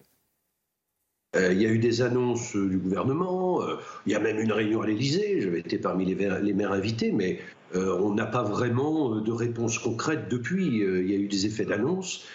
certes, on a eu la période de l'été, dont on sait qu'elle est toujours une période qui freine un peu les, dossiers, mais malgré tout, on était quand même dans l'urgence et euh, hélas, ça n'a pas été suivi des faits réellement. Et ça aussi, c'est très mal ressenti parce que euh, beaucoup se disent, mais l'étincelle démarrer à un moment donné, ça peut toujours repartir. Repartir à tout instant, Louis Ragnel, c'est vraiment ça le sujet Absolument. en fait. Bah, c'est ce que disent. Bah, il suffit de voir les, même les notes des services de renseignement sur tous les mouvements sociaux à venir. à chaque fois, vraiment, dans le commentaire, c'est la dernière page, il y a marqué très souvent quand même que euh, ça peut servir de déclencheur à de nouvelles euh, émeutes, à de nouveaux euh, dérapages. Et en fait, non, ce que ça veut, moi, ce que je trouve terrible, en mm. fait, c'est que ça demande effectivement un tout petit peu de courage de mettre des mots sur le diagnostic, parce qu'il y a des choses que le président ne veut pas dire. Par exemple. mais non, mais souvenez-vous la polémique sur les prénoms des gardés à vue, mais de fait, il y a une, ce qui est vrai, c'est qu'il y a une surreprésentation de gens qui sont issus de l'immigration, qui ont été interpellés à l'occasion de ces émeutes, euh, que ça concerne aussi euh, très souvent une, euh, des gens qui, sont, qui ont une confession, il y a un lien avec les trafics de stupéfiants, c'est surreprésenté dans certains quartiers, et tout ça c'est tellement polémique que, euh, évidemment, euh, le président ne le dira pas, parce qu'à chaque fois, l'argument consiste à dire ce qu'il faut, c'est qu'on soit inclusif. Euh, c'est ça qu'on fasse des, séminaires et, des séminaires pour réfléchir. Voilà, ce qu'il faut, c'est trouver plus de solutions pour mieux, intégrer ces La seule loi qui règne là-bas, c'est la loi des, dealers. On va en parler dans un instant. Faut-il supprimer l'excuse de minorité dans les affaires de trafic de drogue? On, on, répond à la question dans un instant, juste après la pause sur Europe 1 et sur CNews. À tout de suite. 18h16, on se retrouve en direct dans Punchline sur CNews et sur Europe 1. On va évoquer le trafic de drogue. À la lumière de ce qui s'est passé à Aix-Marseille, vous savez que le site de la fac de Colbert devait fermer. Finalement, il va rester ouvert. Tout ça parce que le doyen avait décidé de fermer en raison de trafic de drogue très proche qui mettait en danger la sécurité des étudiants. On va écouter quelques témoignages des habitants de Marseille qui témoignent de leur quotidien et des bienfaits de la présence policière. Tout cela au micro du correspondant d'Europe 1, Stéphane Burgat. Écoutez. Ah oui, non, mais je vous dis, à partir de 7 heures du matin, vous avez des consommateurs potentiels qui, qui sont là et qui attendent l'arrivée. C'est limite la queue, avant l'arrivée de la police, bien sûr. Ou alors après, ils sont là, ils attendent dents cassées, puis ils, attendent leur dose. Et ça me fait de la peine parce qu'ils sont dans un état quand même déplorable. Et puis vous avez des gamins pour la plupart, hein, entre 16 ans et 22, 23, qui arrivent et puis qui servent tout le monde. Tac, tac, tac, tac. Ben là, en fait, c'est réel. Il y a vraiment des policiers devant la fac. C'est un peu plus rassurant parce que à chaque fois quand tu rentres, tu sors, il y a des gens, euh, il, y a, il, y a, des trafics là à côté. On se faisait aborder. Ça appelait, ça sifflait. Quand tu passes, ça te suit. Euh, ça tue jusqu'au métro. T'es là le matin, tu es fatigué, on te parle. Mais là, ça va. On est un peu plus rassurés. Après, il faudrait que ça tienne parce que c'est beau de dire euh, on reste avec vous un peu et après ils partent. Voilà pour ces témoignages recueillis par Europe 1, Stéphane Borgat. Il a eu raison, le doyen euh, de la fac, de dire je vais fermer. Résultat, tout le monde s'est bougé. Le ministre de l'Intérieur a envoyé des, renforts de police. C'est ça qu'il faut faire, Louis de Ragnel? C'est euh, menacer de fermer les facs, menacer de fermer les hôpitaux? Après, le doyen m'a un peu heurté parce que dans les réponses, dans, ce qu'il disait hier, il disait qu'il fallait apporter des réponses multidimensionnelles. Oui, non, mais ça, c'est le charabia des politiques. Mais non, mais moi, ce mot me heurte un peu. Pour moi, la, la, réponse, la réponse ici, est, mais la réponse ici est unidimensionnelle. Hein. Il n'y a pas 40 sujets. Et je pense que c'est assez basique. Unicolore, bleu. C'est de la police, de la police, de la police, et ensuite de la sanction, de la sanction, de la sanction. Je pense que la, vous voyez, la salade composée, il y a deux ingrédients. Non, mais il a eu raison, le doyen, finalement. Il faut menacer, il faut menacer, il faut secouer le cocotier. Il faut même pas menacer. Mettre Bovis. Il faut, il faut exécuter, puisqu'on voit bien qu'à la fermeture de la fac, que les, les autorités s'agitent. maintenant, il faut aussi voir ce que le maire de Marseille va mettre en place, puisque je rappelle que la police municipale dépend de la municipalité, comme son nom l'indique, et que la mairie de, de Marseille en, en, manque cruellement. D'ailleurs, il y a beaucoup d'élus aujourd'hui, et d'ailleurs, qui c'est, ça a été l'objet sur votre plateau qui appelle à plus de, à plus de renforts. Et des vidéosurveillants. Et des vidéosurveillants, c'est ça, c'est un vrai sujet de sécurité locale. Hum, alors, euh, Florian Tardif. Non, mais on voit que c'est un, un, problème qui est en train de, de gagner de nombreux euh, territoires et, et qu'en fait, euh, même si euh, Gérald Darmanin se gargarise assez régulièrement d'avoir pu, grâce au pillonnage, c'est le terme qui est souvent utilisé par le ministre de l'Intérieur, de, de mhm. points de deal, euh, fermer un bon nombre de points de deal euh, dans notre pays, il en existe toujours plus de 3000. Et, et, malheureusement, et on en a parlé assez régulièrement sur, sur ce plateau, euh, c'est une hydre. C'est-à-dire qu'on a beau couper une tête, si on ne s'attaque pas au corps du, du monstre, puisque c'est un monstre, une autre tête repousse, etc., etc., etc. Donc oui, il faut mettre du, du, du bleu dans, dans la rue mais pas que. Il faut s'attaquer aux consommateurs, on le dit. Il faut savoir remonter euh, les réseaux. Il faut savoir aussi, et on en parlera euh, peut-être, améliorer notre coopération avec certains pays, à commencer par les pays du Maghreb, Maroc, Algérie, Tunisie, et plus particulièrement euh, le Maroc dans le cas de la drogue. Et assécher les importations de drogue qui arrivent en quantité absolument faramineuse dans notre pays. On a un sondage CSA pour CNews. Faut-il supprimer l'excuse de minorité dans les affaires de trafic de drogue? Parce qu'on sait que très souvent, les dealers utilisent des mineurs euh, justement pour faire les guetteurs et pour faire les dealers. 62% des Français y sont favorables, 38% des Français donc non. Et ce qui est très intéressant, c'est que 53% euh, des gens de gauche disent aussi qu'il faut supprimer cette excuse de minorité, euh, et évidemment à droite et au centre également. C'est une, une, solution, euh, supprimer l'excuse de minorité, Céline Pina, et après je passerai la parole à l'avocat. Je pense qu'on peut réellement mettre euh, la question sur la table, mais peut-être qu'on pourrait agir un peu plus intelligemment, parce que qu'est-ce qui se passe? On pourrait peut-être au contraire renforcer les sanctions pour les chefs de réseau qui utilisent des enfants. Par exemple, le fait d'utiliser un enfant ou de mêler un enfant à un trafic devrait... Enfant. Alors voilà, c'est à quel âge un enfant?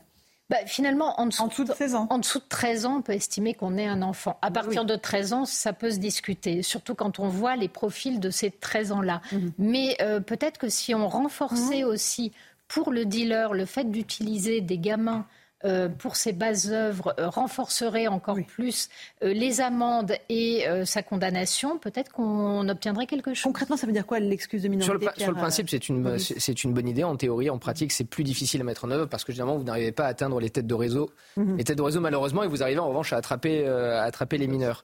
non, sur, les, sur, sur l'absence de levée de l'excuse de minorité, c'est un principe qui est né de l'ordonnance de 45 et qui ensuite a été repris dans, dans l'ensemble des textes qui ont visé à, à réformer cette ordonnance et qui consiste à ne pas condamner un enfant, enfin du moins un mineur, parce qu'il est mineur, parce qu'il est mineur, au même titre qu'un adulte, et donc vous ne pouvez le condamner à, plus de la moitié de la peine à laquelle un adulte euh, pourrait euh, être euh, pourrait être condamné. Et donc pour, effectivement, pour les cas les plus graves, il faut lever cette excuse de minorité, parce qu'aujourd'hui c'est un principe qui est exceptionnel et qui est vraiment au cas par cas, et qui est levé très rarement. Il faut le dire. Et surtout, deuxième condition, il faut que le mineur soit âgé de plus de 16 ans.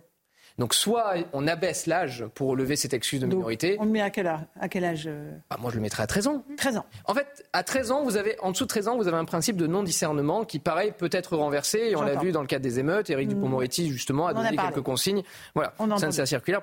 Mais donc à partir de 13 ans, vous pouvez normalement, enfin, vous pourriez pouvoir lever cette excuse de minorité pour les cas les plus graves. Il ne s'agit pas de la oui, lever les multirécidivistes. Mais pour les multirécidivistes, mais notamment pour les trafiquants. Est-ce que les trafiquants ne vont pas se tourner vers des enfants mais c'est déjà le cas, mais c'est déjà le cas. Ils installent des châteaux gonflables à Cavaillon pour recruter les gamins. Justement pour éviter cela. Est-ce que demain ils ne vont pas se tourner vers des enfants de moins de 13 ans Mais c'est déjà le cas. Florian Tardif, euh, Jean-Sébastien Ferjou. Oui, d'une part c'est déjà le cas, mais après il me semble que c'est un débat qui est un peu illusoire, pas tellement pour la question euh, philosophique, euh, est-ce qu'on est un enfant à 13 ans ou après 13 mm. ans, mais parce que ce sont les magistrats, in fine, qui prennent les décisions. Et donc les magistrats, il ne vous aura pas échappé que quand la loi avait prévu des peines planchées, ils n'appliquaient pas globalement les peines planchées, parce qu'il y a un principe qui pour le coup me paraît non négociable et extrêmement important dans un état de droit, qui est l'individualisation des peines. Mais si vous avez des magistrats qui de toute façon considèrent que ce sont des mineurs et qui n'utilisent pas la levée euh, de, de l'excuse de minorité, nous aurons exactement le même sujet. Le sujet, je crois, il est vraiment la politique pénale mhm. elle-même et il est au-delà de ça, la formation des magistrats. Il y a une homogénéité sociologique, une homogénéité certainement mhm. intellectuelle chez mhm. les magistrats. On a ouvert la magistrature ces dernières années. Il y a plus de gens qui ont été avocats qui peuvent devenir magistrats. Ça serait certainement bien qu'il y ait aussi, comme ça se fait dans beaucoup d'autres pays, qu'il y ait aussi des policiers qui puissent devenir euh, magistrats et globalement ouvrir parce que c'est quand même ce moule intellectuel là qui fait que il y a on a des et surtout on a tendance juste un commentaire rapidement on a on a tendance à considérer que la jeunesse non mais que la jeunesse de, de 1945 hein. est la même qu'en 2023 c'est c'est un point qui c'est un point qui est essentiel. La jeunesse a évolué et la délinquance on est d'accord. On parlait tout à l'heure des alertes à la bombe qui se multiplient euh, dans les écoles et collèges euh, depuis le début de l'année euh, donc plus de 47 et ben là il y a à Grenoble un jeune de 12 ans qui a été auditionné aujourd'hui qui a reconnu les faits, qui les regrette évidemment, euh, et euh, qui euh, n'était âgé que de 12 ans, et présumé donc pas capable de discernement. On, vous en parliez il y a quelques instants. C'est la présomption de non-discernement. C'est lui qui a fait cette fausse alerte à la bombe et, pour peut-être rater les cours tout simplement. C'est une responsabilité parentale, hein, aussi. C'est le cas. Hein. mais, les parents sont responsables civilement, pas pénalement, évidemment. Ils sont responsables civilement. Si ça coûtait 10 000 euros ou 15 000 bah, euros par an, vous verrez que plus jamais le gamin il refait ça. Hein. Et ses voisins non plus. Le problème, c'est quand il n'y a, pas de responsable, en fait, bah, non, non, mais pour, la responsabilité civile des parents, je crois que c'est deux ans d'emprisonnement et 30 000 euros d'amende. Ça peut aller jusqu'à ça. Ça peut. Alors pour, non, et pour clarifier, les parents, les parents ne sont pas responsables pénalement euh, du, fait du fait des enfants, évidemment, mais en revanche sont euh, responsables civilement. C'est-à-dire que si l'enfant passe en juridiction et qu'il est condamné à une amende, des dommages et intérêts sont les parents qui sont amenés à payer. Euh, j'aimerais qu'on évoque euh, aussi euh, rapidement ce qui se passe dans le nord de Paris avec ces camps de migrants. Pierre qui est conseiller régional d'Île-de-France, alerte aujourd'hui sur les conditions d'arrivée de certains migrants arrivés de Lampedusa. Ils sont encore peu parce que voilà, il faut qu'ils remontent de l'Italie. On va écouter ce qu'il dit sur ces arrivées et les conditions d'hygiène dans lesquelles vivent ces gens. On sait euh, que les migrants de Lampedusa, fatalement, euh, arrivent ensuite euh, dans certains pays européens et quand ils arrivent ici à Paris, ils arrivent, dans le nord-est parisien. Donc c'est une situation qu'on aurait pu anticiper.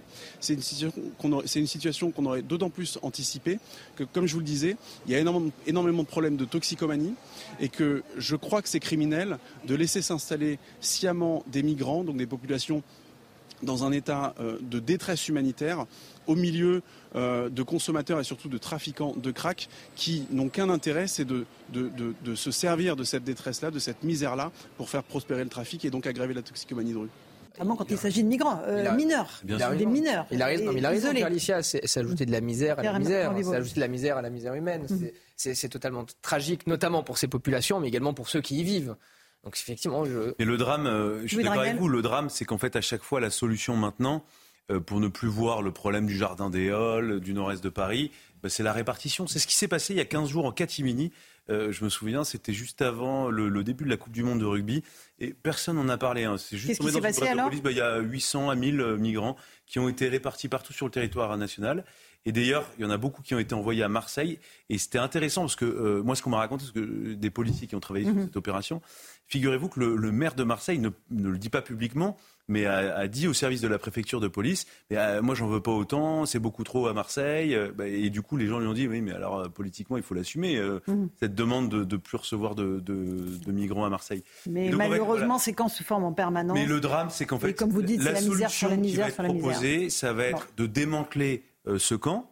Mais démanteler ça veut dire quoi? Donc ça veut dire répartir. répartir Or en fait, le seul moyen politique de régler cette histoire, c'est de faire en sorte qu'il ne rentre pas sur le, territoire. Ce n'est pas une solution politique de répartir. Mmh. C'est une solution politique, en revanche, de faire en sorte qu'ils ne puissent plus euh, pénétrer sur le territoire français. Alors, c'est en fait, on a, euh, cette espèce de répartition, j'allais dire, on sait faire de l'aménagement du territoire quand il s'agit de saupoudrer la, la, misère, le trafic de drogue, etc. Mmh. Et aujourd'hui, on a les résultats, c'est-à-dire que l'explosion euh, de la violence dans les petites villes et les villes moyennes résulte complètement d'une politique d'aménagement du territoire qui a vidé en certaines banlieues, quand on ne sait pas vraiment quoi en faire, eh ben, on crée, on les installe dans les, les, mhm. euh, ghettos, euh, mais de, périurbains. Pareil pour un certain nombre de trafiquants, pareil pour les migrants. Donc la seule chose qu'on voit, c'est une absence totale de gestion, de, prise en compte par l'État et d'accueil de ces personnes. Et euh, au contraire finalement du saupoudrage qui mmh. va finir par créer des rejets extrêmement violents. Et en plus, toutes ces personnes-là, comment voulez-vous qu'elles s'intègrent puisqu'on n'est même pas capable de les, de les accueillir réellement? Mmh, mmh, Alors, Jean-Sébastien Ferjou, un dernier mot là-dessus. Je crois qu'il y a une énorme hypocrisie européenne, mais y compris de chacun des citoyens que nous sommes, parce que nous voyons tous des êtres humains et des situations euh, de détresse, et dans le même temps, une majorité de gens, en général, se prononcent dans des mm. élections, dans, des, dans des enquêtes d'opinion pour un contrôle plus strict des flux migratoires. Il y a un certain degré, il faut accepter soit qu'il ben, y a plus d'arrivées, qu'on ne se donne pas les moyens de contrôler, par exemple, voire de bloquer la Méditerranée, auquel cas on n'aura plus d'État-providence, ou en tout cas certainement pas le niveau d'État-providence que nous avons, parce que ça ne sera pas possible. Il faudra aussi renoncer aux zéro artificialisation nette des sols, etc., parce que s'il y a des flux... Non, mais allons jusqu'au bout des logiques. C'est-à-dire qu'il faudra bien construire plus. À un moment, on manque déjà de logements pour la mm. population française actuelle. Vous en rajoutez, mécaniquement, vous serez bien obligé d'aller plus loin. Mais ça, il n'y a plus de construction de logements neufs aujourd'hui. Oui, mais justement, justement ce que je veux vous dire, c'est qu'il faut aller au bout des logiques dans un sens ou dans l'autre. Donc c'est soit on se résout à cette réalité-là parce que nous ne voulons pas avoir les mains sales ou que nous considérons que c'est même un objectif politique souhaitable. Hein. Jean-Luc mm. Mélenchon parle de créolisation. Ou alors, ben, il y a des méthodes comme à l'australienne, des méthodes à l'australienne où ils ont décidé qu'ils n'accepteraient plus les migrants qui traversaient la mer depuis l'Indonésie. Ils les ont mis dans des conditions détestables. Hein. La réalité, c'est détestable. Sur l'île de Nauru, notamment, ils ont été obligés d'enlever les camps. Ils les ont déplacés en Papouasie-Nouvelle-Guinée parce qu'il y avait des abus dans tous les sens sur des mineurs, etc. Mais il n'y a plus de passage. Mais je crois que l'entre-deux n'existe pas. Et autant, tous autant que nous sommes, en général, nous nous situons dans l'entre-deux. Allez, il est 18h30, l'heure du rappel des titres de l'actualité sur Europe 1 et sur CNews avec Augustin Donadieu. Qui en veut à l'emblématique carrousel de Dijon L'institution de la Côte d'Or depuis 45 ans maintenant a entièrement brûlé la nuit dernière. Le maire de la ville, François Rebsamen, laisse entendre que l'incendie serait d'origine criminelle. Les auteurs de cet acte inadmissible doivent être arrêtés et jugés au plus vite, a-t-il déclaré. L'armée française amorce son retrait du Niger, comme annoncé le 24 septembre dernier par Emmanuel Macron. Les 1400 militaires français vont progressivement quitter le territoire, une décision qui fait suite au coup d'État par la garde présidentielle, c'était fin juillet. Le nouveau régime nigérien avait dénoncé dans la foulée les accords de défense entre Niamey et Paris. Septembre 2023 a été le mois le plus chaud jamais enregistré, enregistré au niveau mondial. La température moyenne à la surface du globe a été de 16,38 degrés, soit 1 degré et demi supérieur au record de septembre 2020. Merci Augustin Donadieu. On va recevoir Alain Bauer dans un instant, professeur de criminologie. Mais en fait, j'aimerais juste attirer votre attention sur une vidéo qui a été publiée par la préfecture de police de Paris sur les réseaux sociaux. On y voit des policiers procéder à une intervention dans une cité. Alors, ils sont habillés, on va le commenter pour nos auditeurs, Louis de Ragnel, euh, vraiment en tenue d'intervention. Hein. Alors, cagoule, euh, armes, boucliers. Ils interviennent dans une cité, on entend euh, les chiens. Et alors, ce qui est le plus surprenant, c'est qu'ils ont mis tout ça sur un fond sonore, une musique de rappeurs. Alors, je vais lire les noms qu'on m'a écrits parce que je ne les connais pas. C'est Koba, Ladé, Maes et Z. Ce sont des paroles clairement anti-policiers. Donc, on, on, a du mal à comprendre pourquoi les policiers font une vidéo en mettant sur euh, leur intervention des paroles euh, qui les dénigrent. On a posé la question euh, au commissaire Mathieu Vallet. Écoutez sa réponse. Aujourd'hui, la jeunesse, elle est sur les réseaux sociaux et c'est bien que ces femmes et ces hommes de l'ombre que sont les policiers, notamment ceux de la police judiciaire et de la brigade de recherche et d'intervention, la BRI, tous ces services spécialisés qui font les réseaux de criminels, les réseaux de stupéfiants, les dealers, ceux qui alimentent cette drogue dans les quartiers, soient interpellés. C'est bien d'avoir des images qui sont celles de la jeunesse avec des codes de communication qui sont celles aussi de nos jeunes pour montrer que nos collègues ne chôment pas et qu'ils sont sur terrain aux côtés des honnêtes gens en interpellant des voyous. C'est un hommage qui rendu à nos collègues sur terrain que dans les services judiciaires également. Bon, personnellement, j'aurais pas choisi cette musique effectivement parce que les chanteurs c'est pas des profits notoires, hein, bien au contraire. Je pense que c'est pour leur faire le pied de grue, pour leur montrer qu'ils ont beau faire des chansons en euh, critiquant la police, mais néanmoins on reste sur le terrain en chien de pavé. Et moi j'ai diffusé la vidéo avec euh, la chanson de Kenny West, euh, Good Morning, pour montrer que nos collègues le matin ramenaient pas les croissants, mais ils venaient chercher les voyous qu'on avait identifiés dans les procédures pour qu'on puisse les présenter à la justice après des enquêtes rondement ficelées par la police judiciaire ça, c'est assez drôle quand même. Euh, euh, j'apprécie beaucoup Mathieu Vallée, mais là, c'est un peu le saumon qui, qui, remonte le fleuve à contre-courant, si vous voulez, sur, sur la communication. Parce que, effectivement, c'est une bonne manière pour la, police de communiquer sur, sur TikTok, notamment sur les réseaux sociaux, de faire des vidéos un peu sensationnelles. Mais c'est vrai que la musique euh, n'est pas, pas bien choisie. On aurait préféré une autre musique, évidemment, qui ne soit pas anti-police. Et à mon avis, c'est surtout euh, une personne un peu déconnectée, à mon avis, justement, de la jeunesse et des réseaux sociaux qui en fait ce qu'il Je suis pas sûr. Ah, je suis pas. Regardez, on en parle. Mais, oui, oui. On en aurait pas parlé s'il y avait eu des des paroles euh, pro-police. Euh, Qu'est-ce qui est d'accord euh, sur le fait qu'on ait mis du rap là-dessus Peut-être c'est plus euh, le terme chocolatine qui a été utilisé 6 heures trop tôt pour les chocolatines qu'on pouvait voir sous cette vidéo. On dit pas au chocolat, pas chocolatine. Non, non, non, non, je suis. non, non, non, pas de, pas de débat sur le chocolat. Non, mais voilà, moi je trouve que ça m'a interpellé de voir ces, policiers en, tenue. Sur le fond, c'est une très bonne. Sur le fond, c'est une très bonne idée parce que justement, ça montre que la mm. police intervient. C'est une vidéo de terrain qui montre aussi, qui met en scène une interpellation. Donc non, c'est une bonne chose. En fait, si vous voulez, c'est le montage qui pose question. C'est la musique en fond sonore, c'est ce que vous disiez tout à l'heure, qui, à mon avis, interpelle plus que le, le, fait même d'avoir créé cette vidéo et, et, de la diffuser sur les réseaux sociaux, notamment sur TikTok. Parce que c'est les jeunes qui sont sur TikTok. Les jeunes sont sur TikTok. Bon, bah nous, on regarde, la, on regarde, la, télé, la radio et la télé. Voilà, on est de l'ancienne génération. Merci à tous les quatre. Dans un instant, vous restez Louis Dragnel. On reçoit Alain Bauer, professeur de criminologie. On va revenir avec lui euh, sur toutes les, les affaires de sécurité qui nous concernent. À tout de suite. 18h39, on est en direct sur CNews et sur Europe 1. On reçoit Alain Bauer. Bonsoir Alain Bauer. Bonsoir. Professeur de criminologie, ravi de vous hmm. accueillir. Votre livre avec Marie Drucker, c'est au bout de l'enquête, les plus grandes affaires criminelles passées au crible aux éditions First. Beaucoup de choses évidemment dans l'actualité qui nous ramènent euh, à ces disparitions. La disparition de la jeune Lina, 15 euh, ans, euh, disparue dans la région de Strasbourg. On peut aujourd'hui en France se volatiliser sans laisser aucune trace. Je pense aussi à l'affaire du petit Émile. Comment est-ce que c'est encore possible? Alors, tous les ans, il y a 100 000 personnes qui disparaissent, dont on ne parle jamais. Mhm. La plupart d'entre elles sont retrouvées plus ou moins rapidement, mais il y a 10 000 disparitions dites euh, inquiétantes. Alors, ce terme n'a pas de définition légale, c'est juste qu'il n'y a pas eu d'embrouille, il n'y a pas eu d'engueulade, il n'y a pas de petit ami à qui on a empêché, ou, ou inversement, de se rencontrer. Mhm. Le processus est, voilà. Là, on a 10 000, et à la fin de la fin de la fin, il reste 5 à 6 000 cas tous les ans dont on aura euh, beaucoup plus tard une euh, capacité d'identification. Et puis tous les ans, au même moment, on a 1000 personnes qu'on enterre sous X, dont on prélève désormais l'ADN, mais qu'on ne va pas étudier parce que ça coûte trop cher, et dont on ne sait pas s'ils sont ou pas un morceau des 5 ou 6 000 qu'on ne trouve pas. mais il y a un fichier quand même pour ces 1000 personnes euh, qu'on enterre non. sous X Non. Il n'y a pas excusez-moi, mais déjà il a fallu imposer la prise en compte de l'ADN. Avant, ils mm. étaient enterrés sans rien.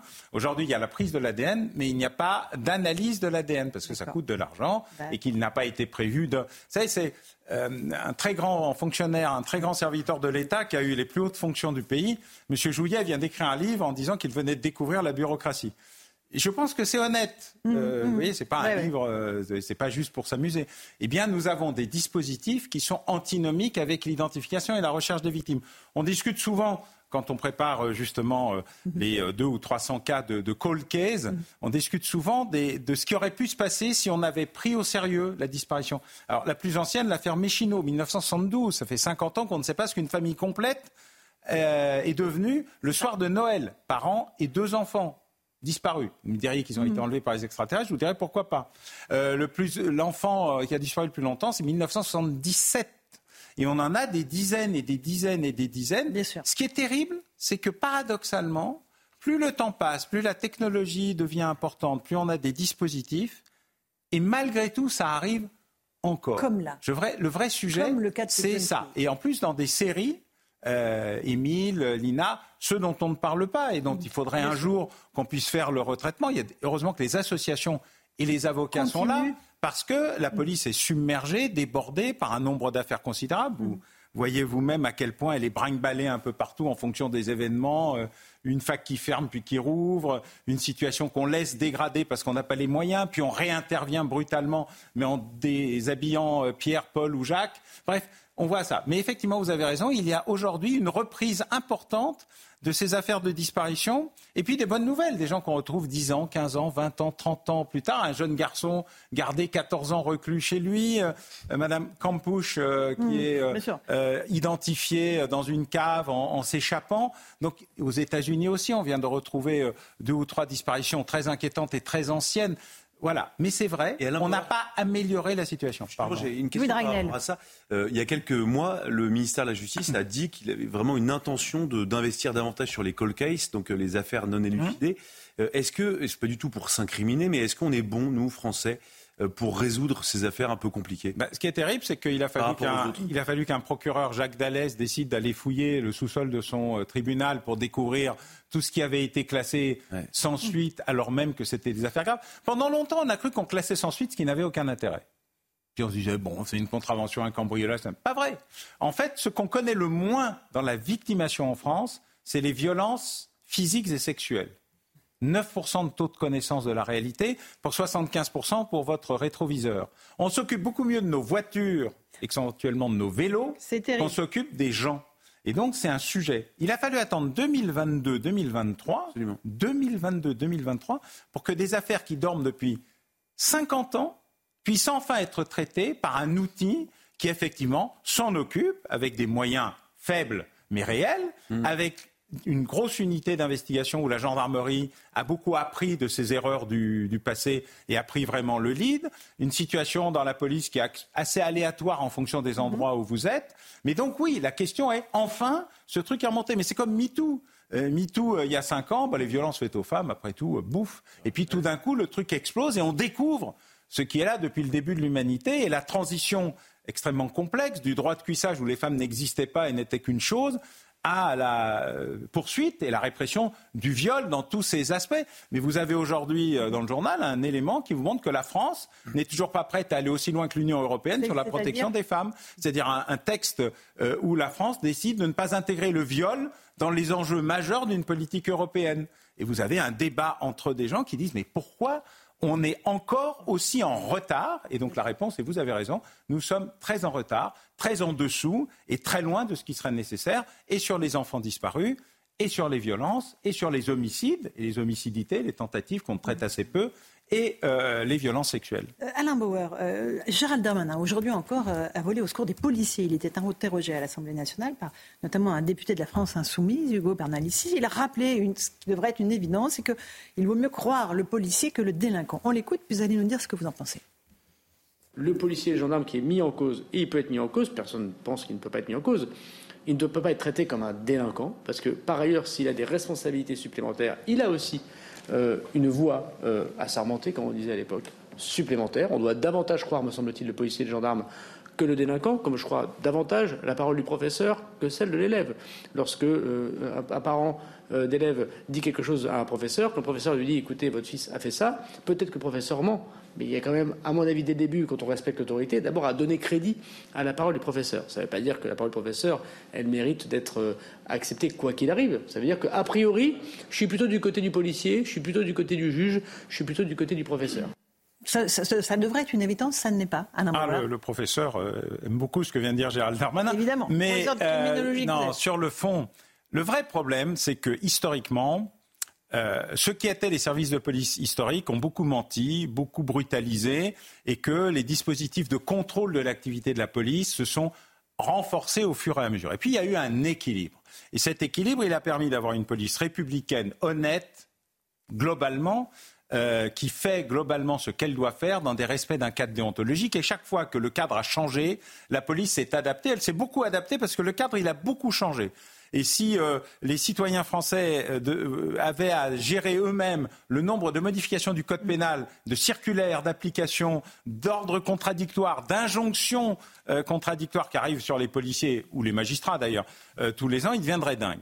En contrepartie, la police a très peu de moutons noirs, de violents, de menteurs, de xénophobes, de racistes. Mais ils sont, pour des raisons extrêmement complexes, protégés par une sorte de silence gêné de gens qui disent Ah oui, mais c'est des collègues, on ne va pas, on n'assume pas. Et il y a une institution, deux d'ailleurs, euh, l'inspection générale de la police, l'inspection générale de la gendarmerie, qui punissent massivement, massivement. Jamais une, une administration n'est aussi punie que la police et la gendarmerie. Énormément la police, moins la gendarmerie, mais c'est moins de 10% de la fonction publique, c'est plus de 50% des punitions.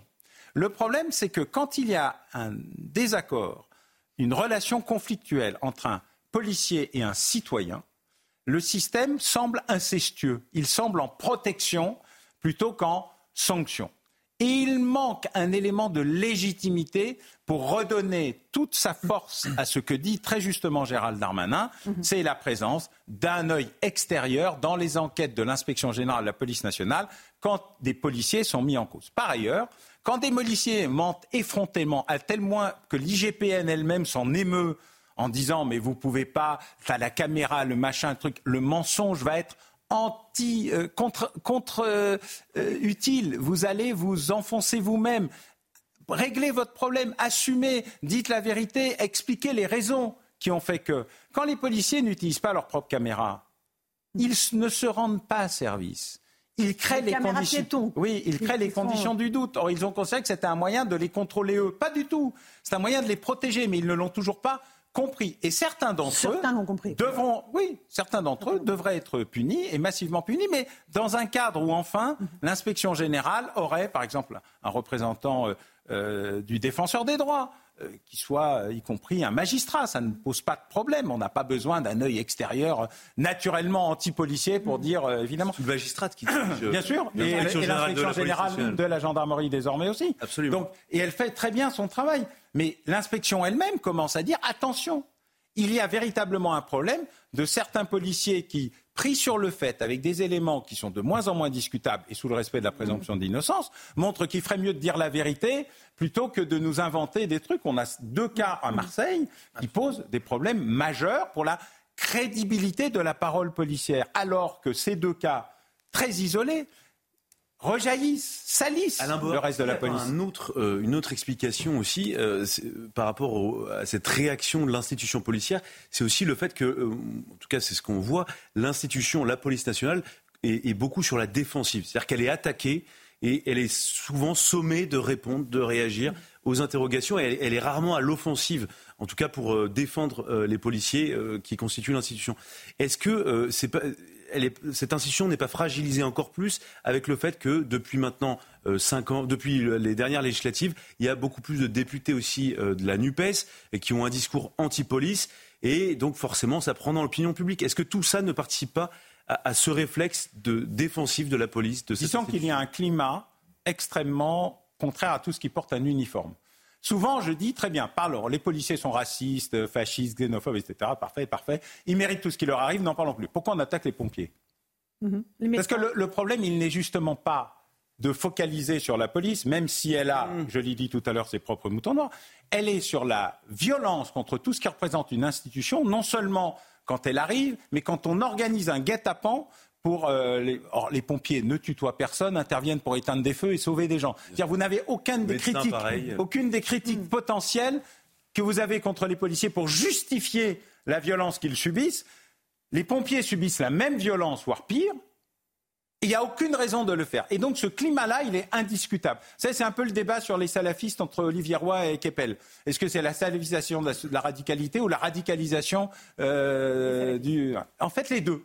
C'est-à-dire que vous avez à la fois des problématiques de l'intervention policière, parce qu'à force de les retirer pour les remettre, puis faire, faire en sorte que ça ne soit qu'une police d'intervention et pas une police d'enracinement, ça n'a rien à voir avec la police de proximité, ce que je dis, euh, qui, était une fausse euh, invention, euh, eh bien vous avez une police qui ne sait plus ce qu'elle doit faire et qui n'est plus présente, enracinée et qui ne crée plus les conditions de ce qui était la nature même du gardien de la paix, c'est-à-dire la préservation de jour et de nuit du même espace et de la circulation entre le logement, et le travail, le travail et le logement, donc y compris les transports, on les a peu à peu retirés en disant non, non, non, ça coûte cher, il y en a trop, euh, voilà. Et la gestion comptable de la police, le sécuritaire, le militaire et le sanitaire ont été traités de la même manière. Ça ne sert à rien, ça coûte cher et on peut s'en passer. Jusqu'au moment où on en a besoin.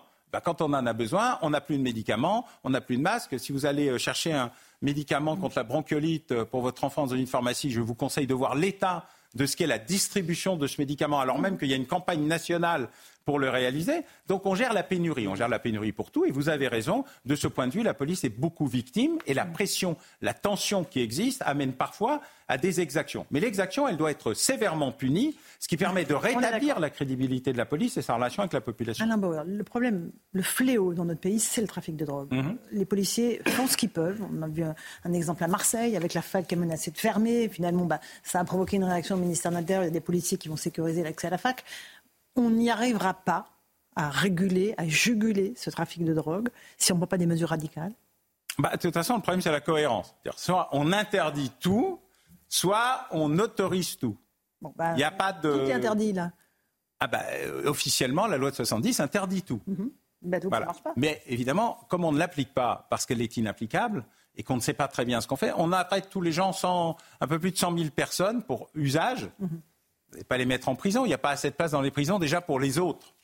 Donc on leur dit, il euh, ne faut pas recommencer, injonction thérapeutique euh, ou rien du tout. Vous avez même en Guyane une, cote officielle de ce qui est toléré dans le trafic parfois, c'est 10 euh, grammes, 100 grammes, 1 kilo. Donc, il n'y a pas de solution, c'est ce que vous nous dites la cohérence, la cohérence, c'est soit vous interdisez tout et vous dites, écoutez, la répression sera totale. Il y a des pays qui font ça. Et donc, vous dites, je vais mettre 150 000 personnes en prison. Ou vous décidez de traiter le sujet comme il l'était avant la loi de 1970 qui nous a été imposée par les États-Unis parce qu'on les abreuvait de produits stupéfiants grâce à la qualité des productions euh, euh, marseillaise, euh, c'est de dire, écoutez, euh, c'est très simple, d'abord les consommateurs sont des malades et ils doivent être traités comme tels, c'est ce qui existait dans la période 1870-1915. Je rappelle qu'à l'époque, la France avait une régie française de l'opium.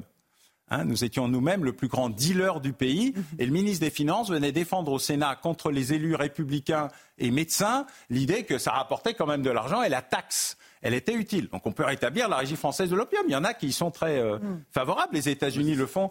non, mais oui. Non, mais ce n'est pas, la solution qui sera retenue par Gérald Darmanin. Ça, il y a une logique. Hmm. Voilà celle-là. L'autre, c'est je réprime tout, mais je traite les malades comme des malades, les trafiquants comme des trafiquants, et j'évite d'épuiser les policiers dans la répression de la consommation, et je les oriente sur le trafic, je sature le territoire. Je n'attends pas que la fac ferme pour envoyer des policiers, parce que le drame, c'était la réaction d'un certain nombre d'étudiants qui disaient Mais pourquoi c'est nous qui devons partir? Pourquoi c'est nous qui devons partir? Et donc, il y a une réaction très logique, mais c'est purement réactif.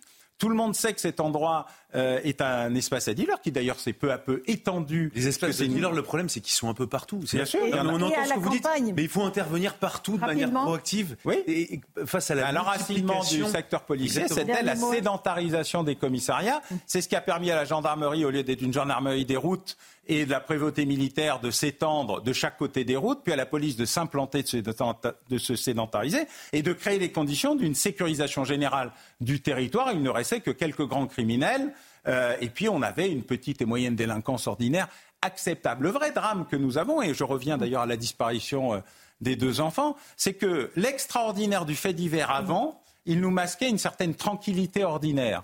Aujourd'hui, l'extraordinaire est devenu ordinaire. C'est-à-dire qu'entre la violence, le trafic, la peur, euh, et je ne parle pas des autres épisodes récents de psychose sur des sujets plus sanitaires, en fait, on a l'impression que. On ne parlera pas des punaises. Non, non, mais toutes les problématiques se cumulent mhm. pour une espèce de gigacrise permanente où simplement ceux qui le font, ceux qui gèrent les affaires, et c'est le cas du ministre euh, de l'Intérieur, essayent de répondre à toute une série de problématiques avec des moyens qui ont été longuement réduits. Vous avez eu une réponse au Sénat qui explique le nombre de policiers et de gendarmes qui ont quitté leur fonction depuis deux ans. 25 000, 25 000. sur 200 000. Vous imaginez la, la, perte d'effectifs et l'incapacité qu'il y a à les remplacer. À former. L'enjeu de les former et puis de les réenraciner. Donc la cohérence est la réponse au problème qui a été posé. Il faut tout choisir, soit tout, soit rien, mais quelque chose. Vive la cohérence. Merci beaucoup Alain Bauer d'être venu ce soir dans Punchline euh, euh, avec Marie Drucker. Le livre, c'est au bout de l'enquête aux éditions First, les plus grandes affaires criminelles passées au crime. Merci à vous. Bonne soirée sur Europe 1 avec Hélène Zelani pour l'information et sur CNews avec Christine Kelly. Bonne soirée sur nos deux antennes.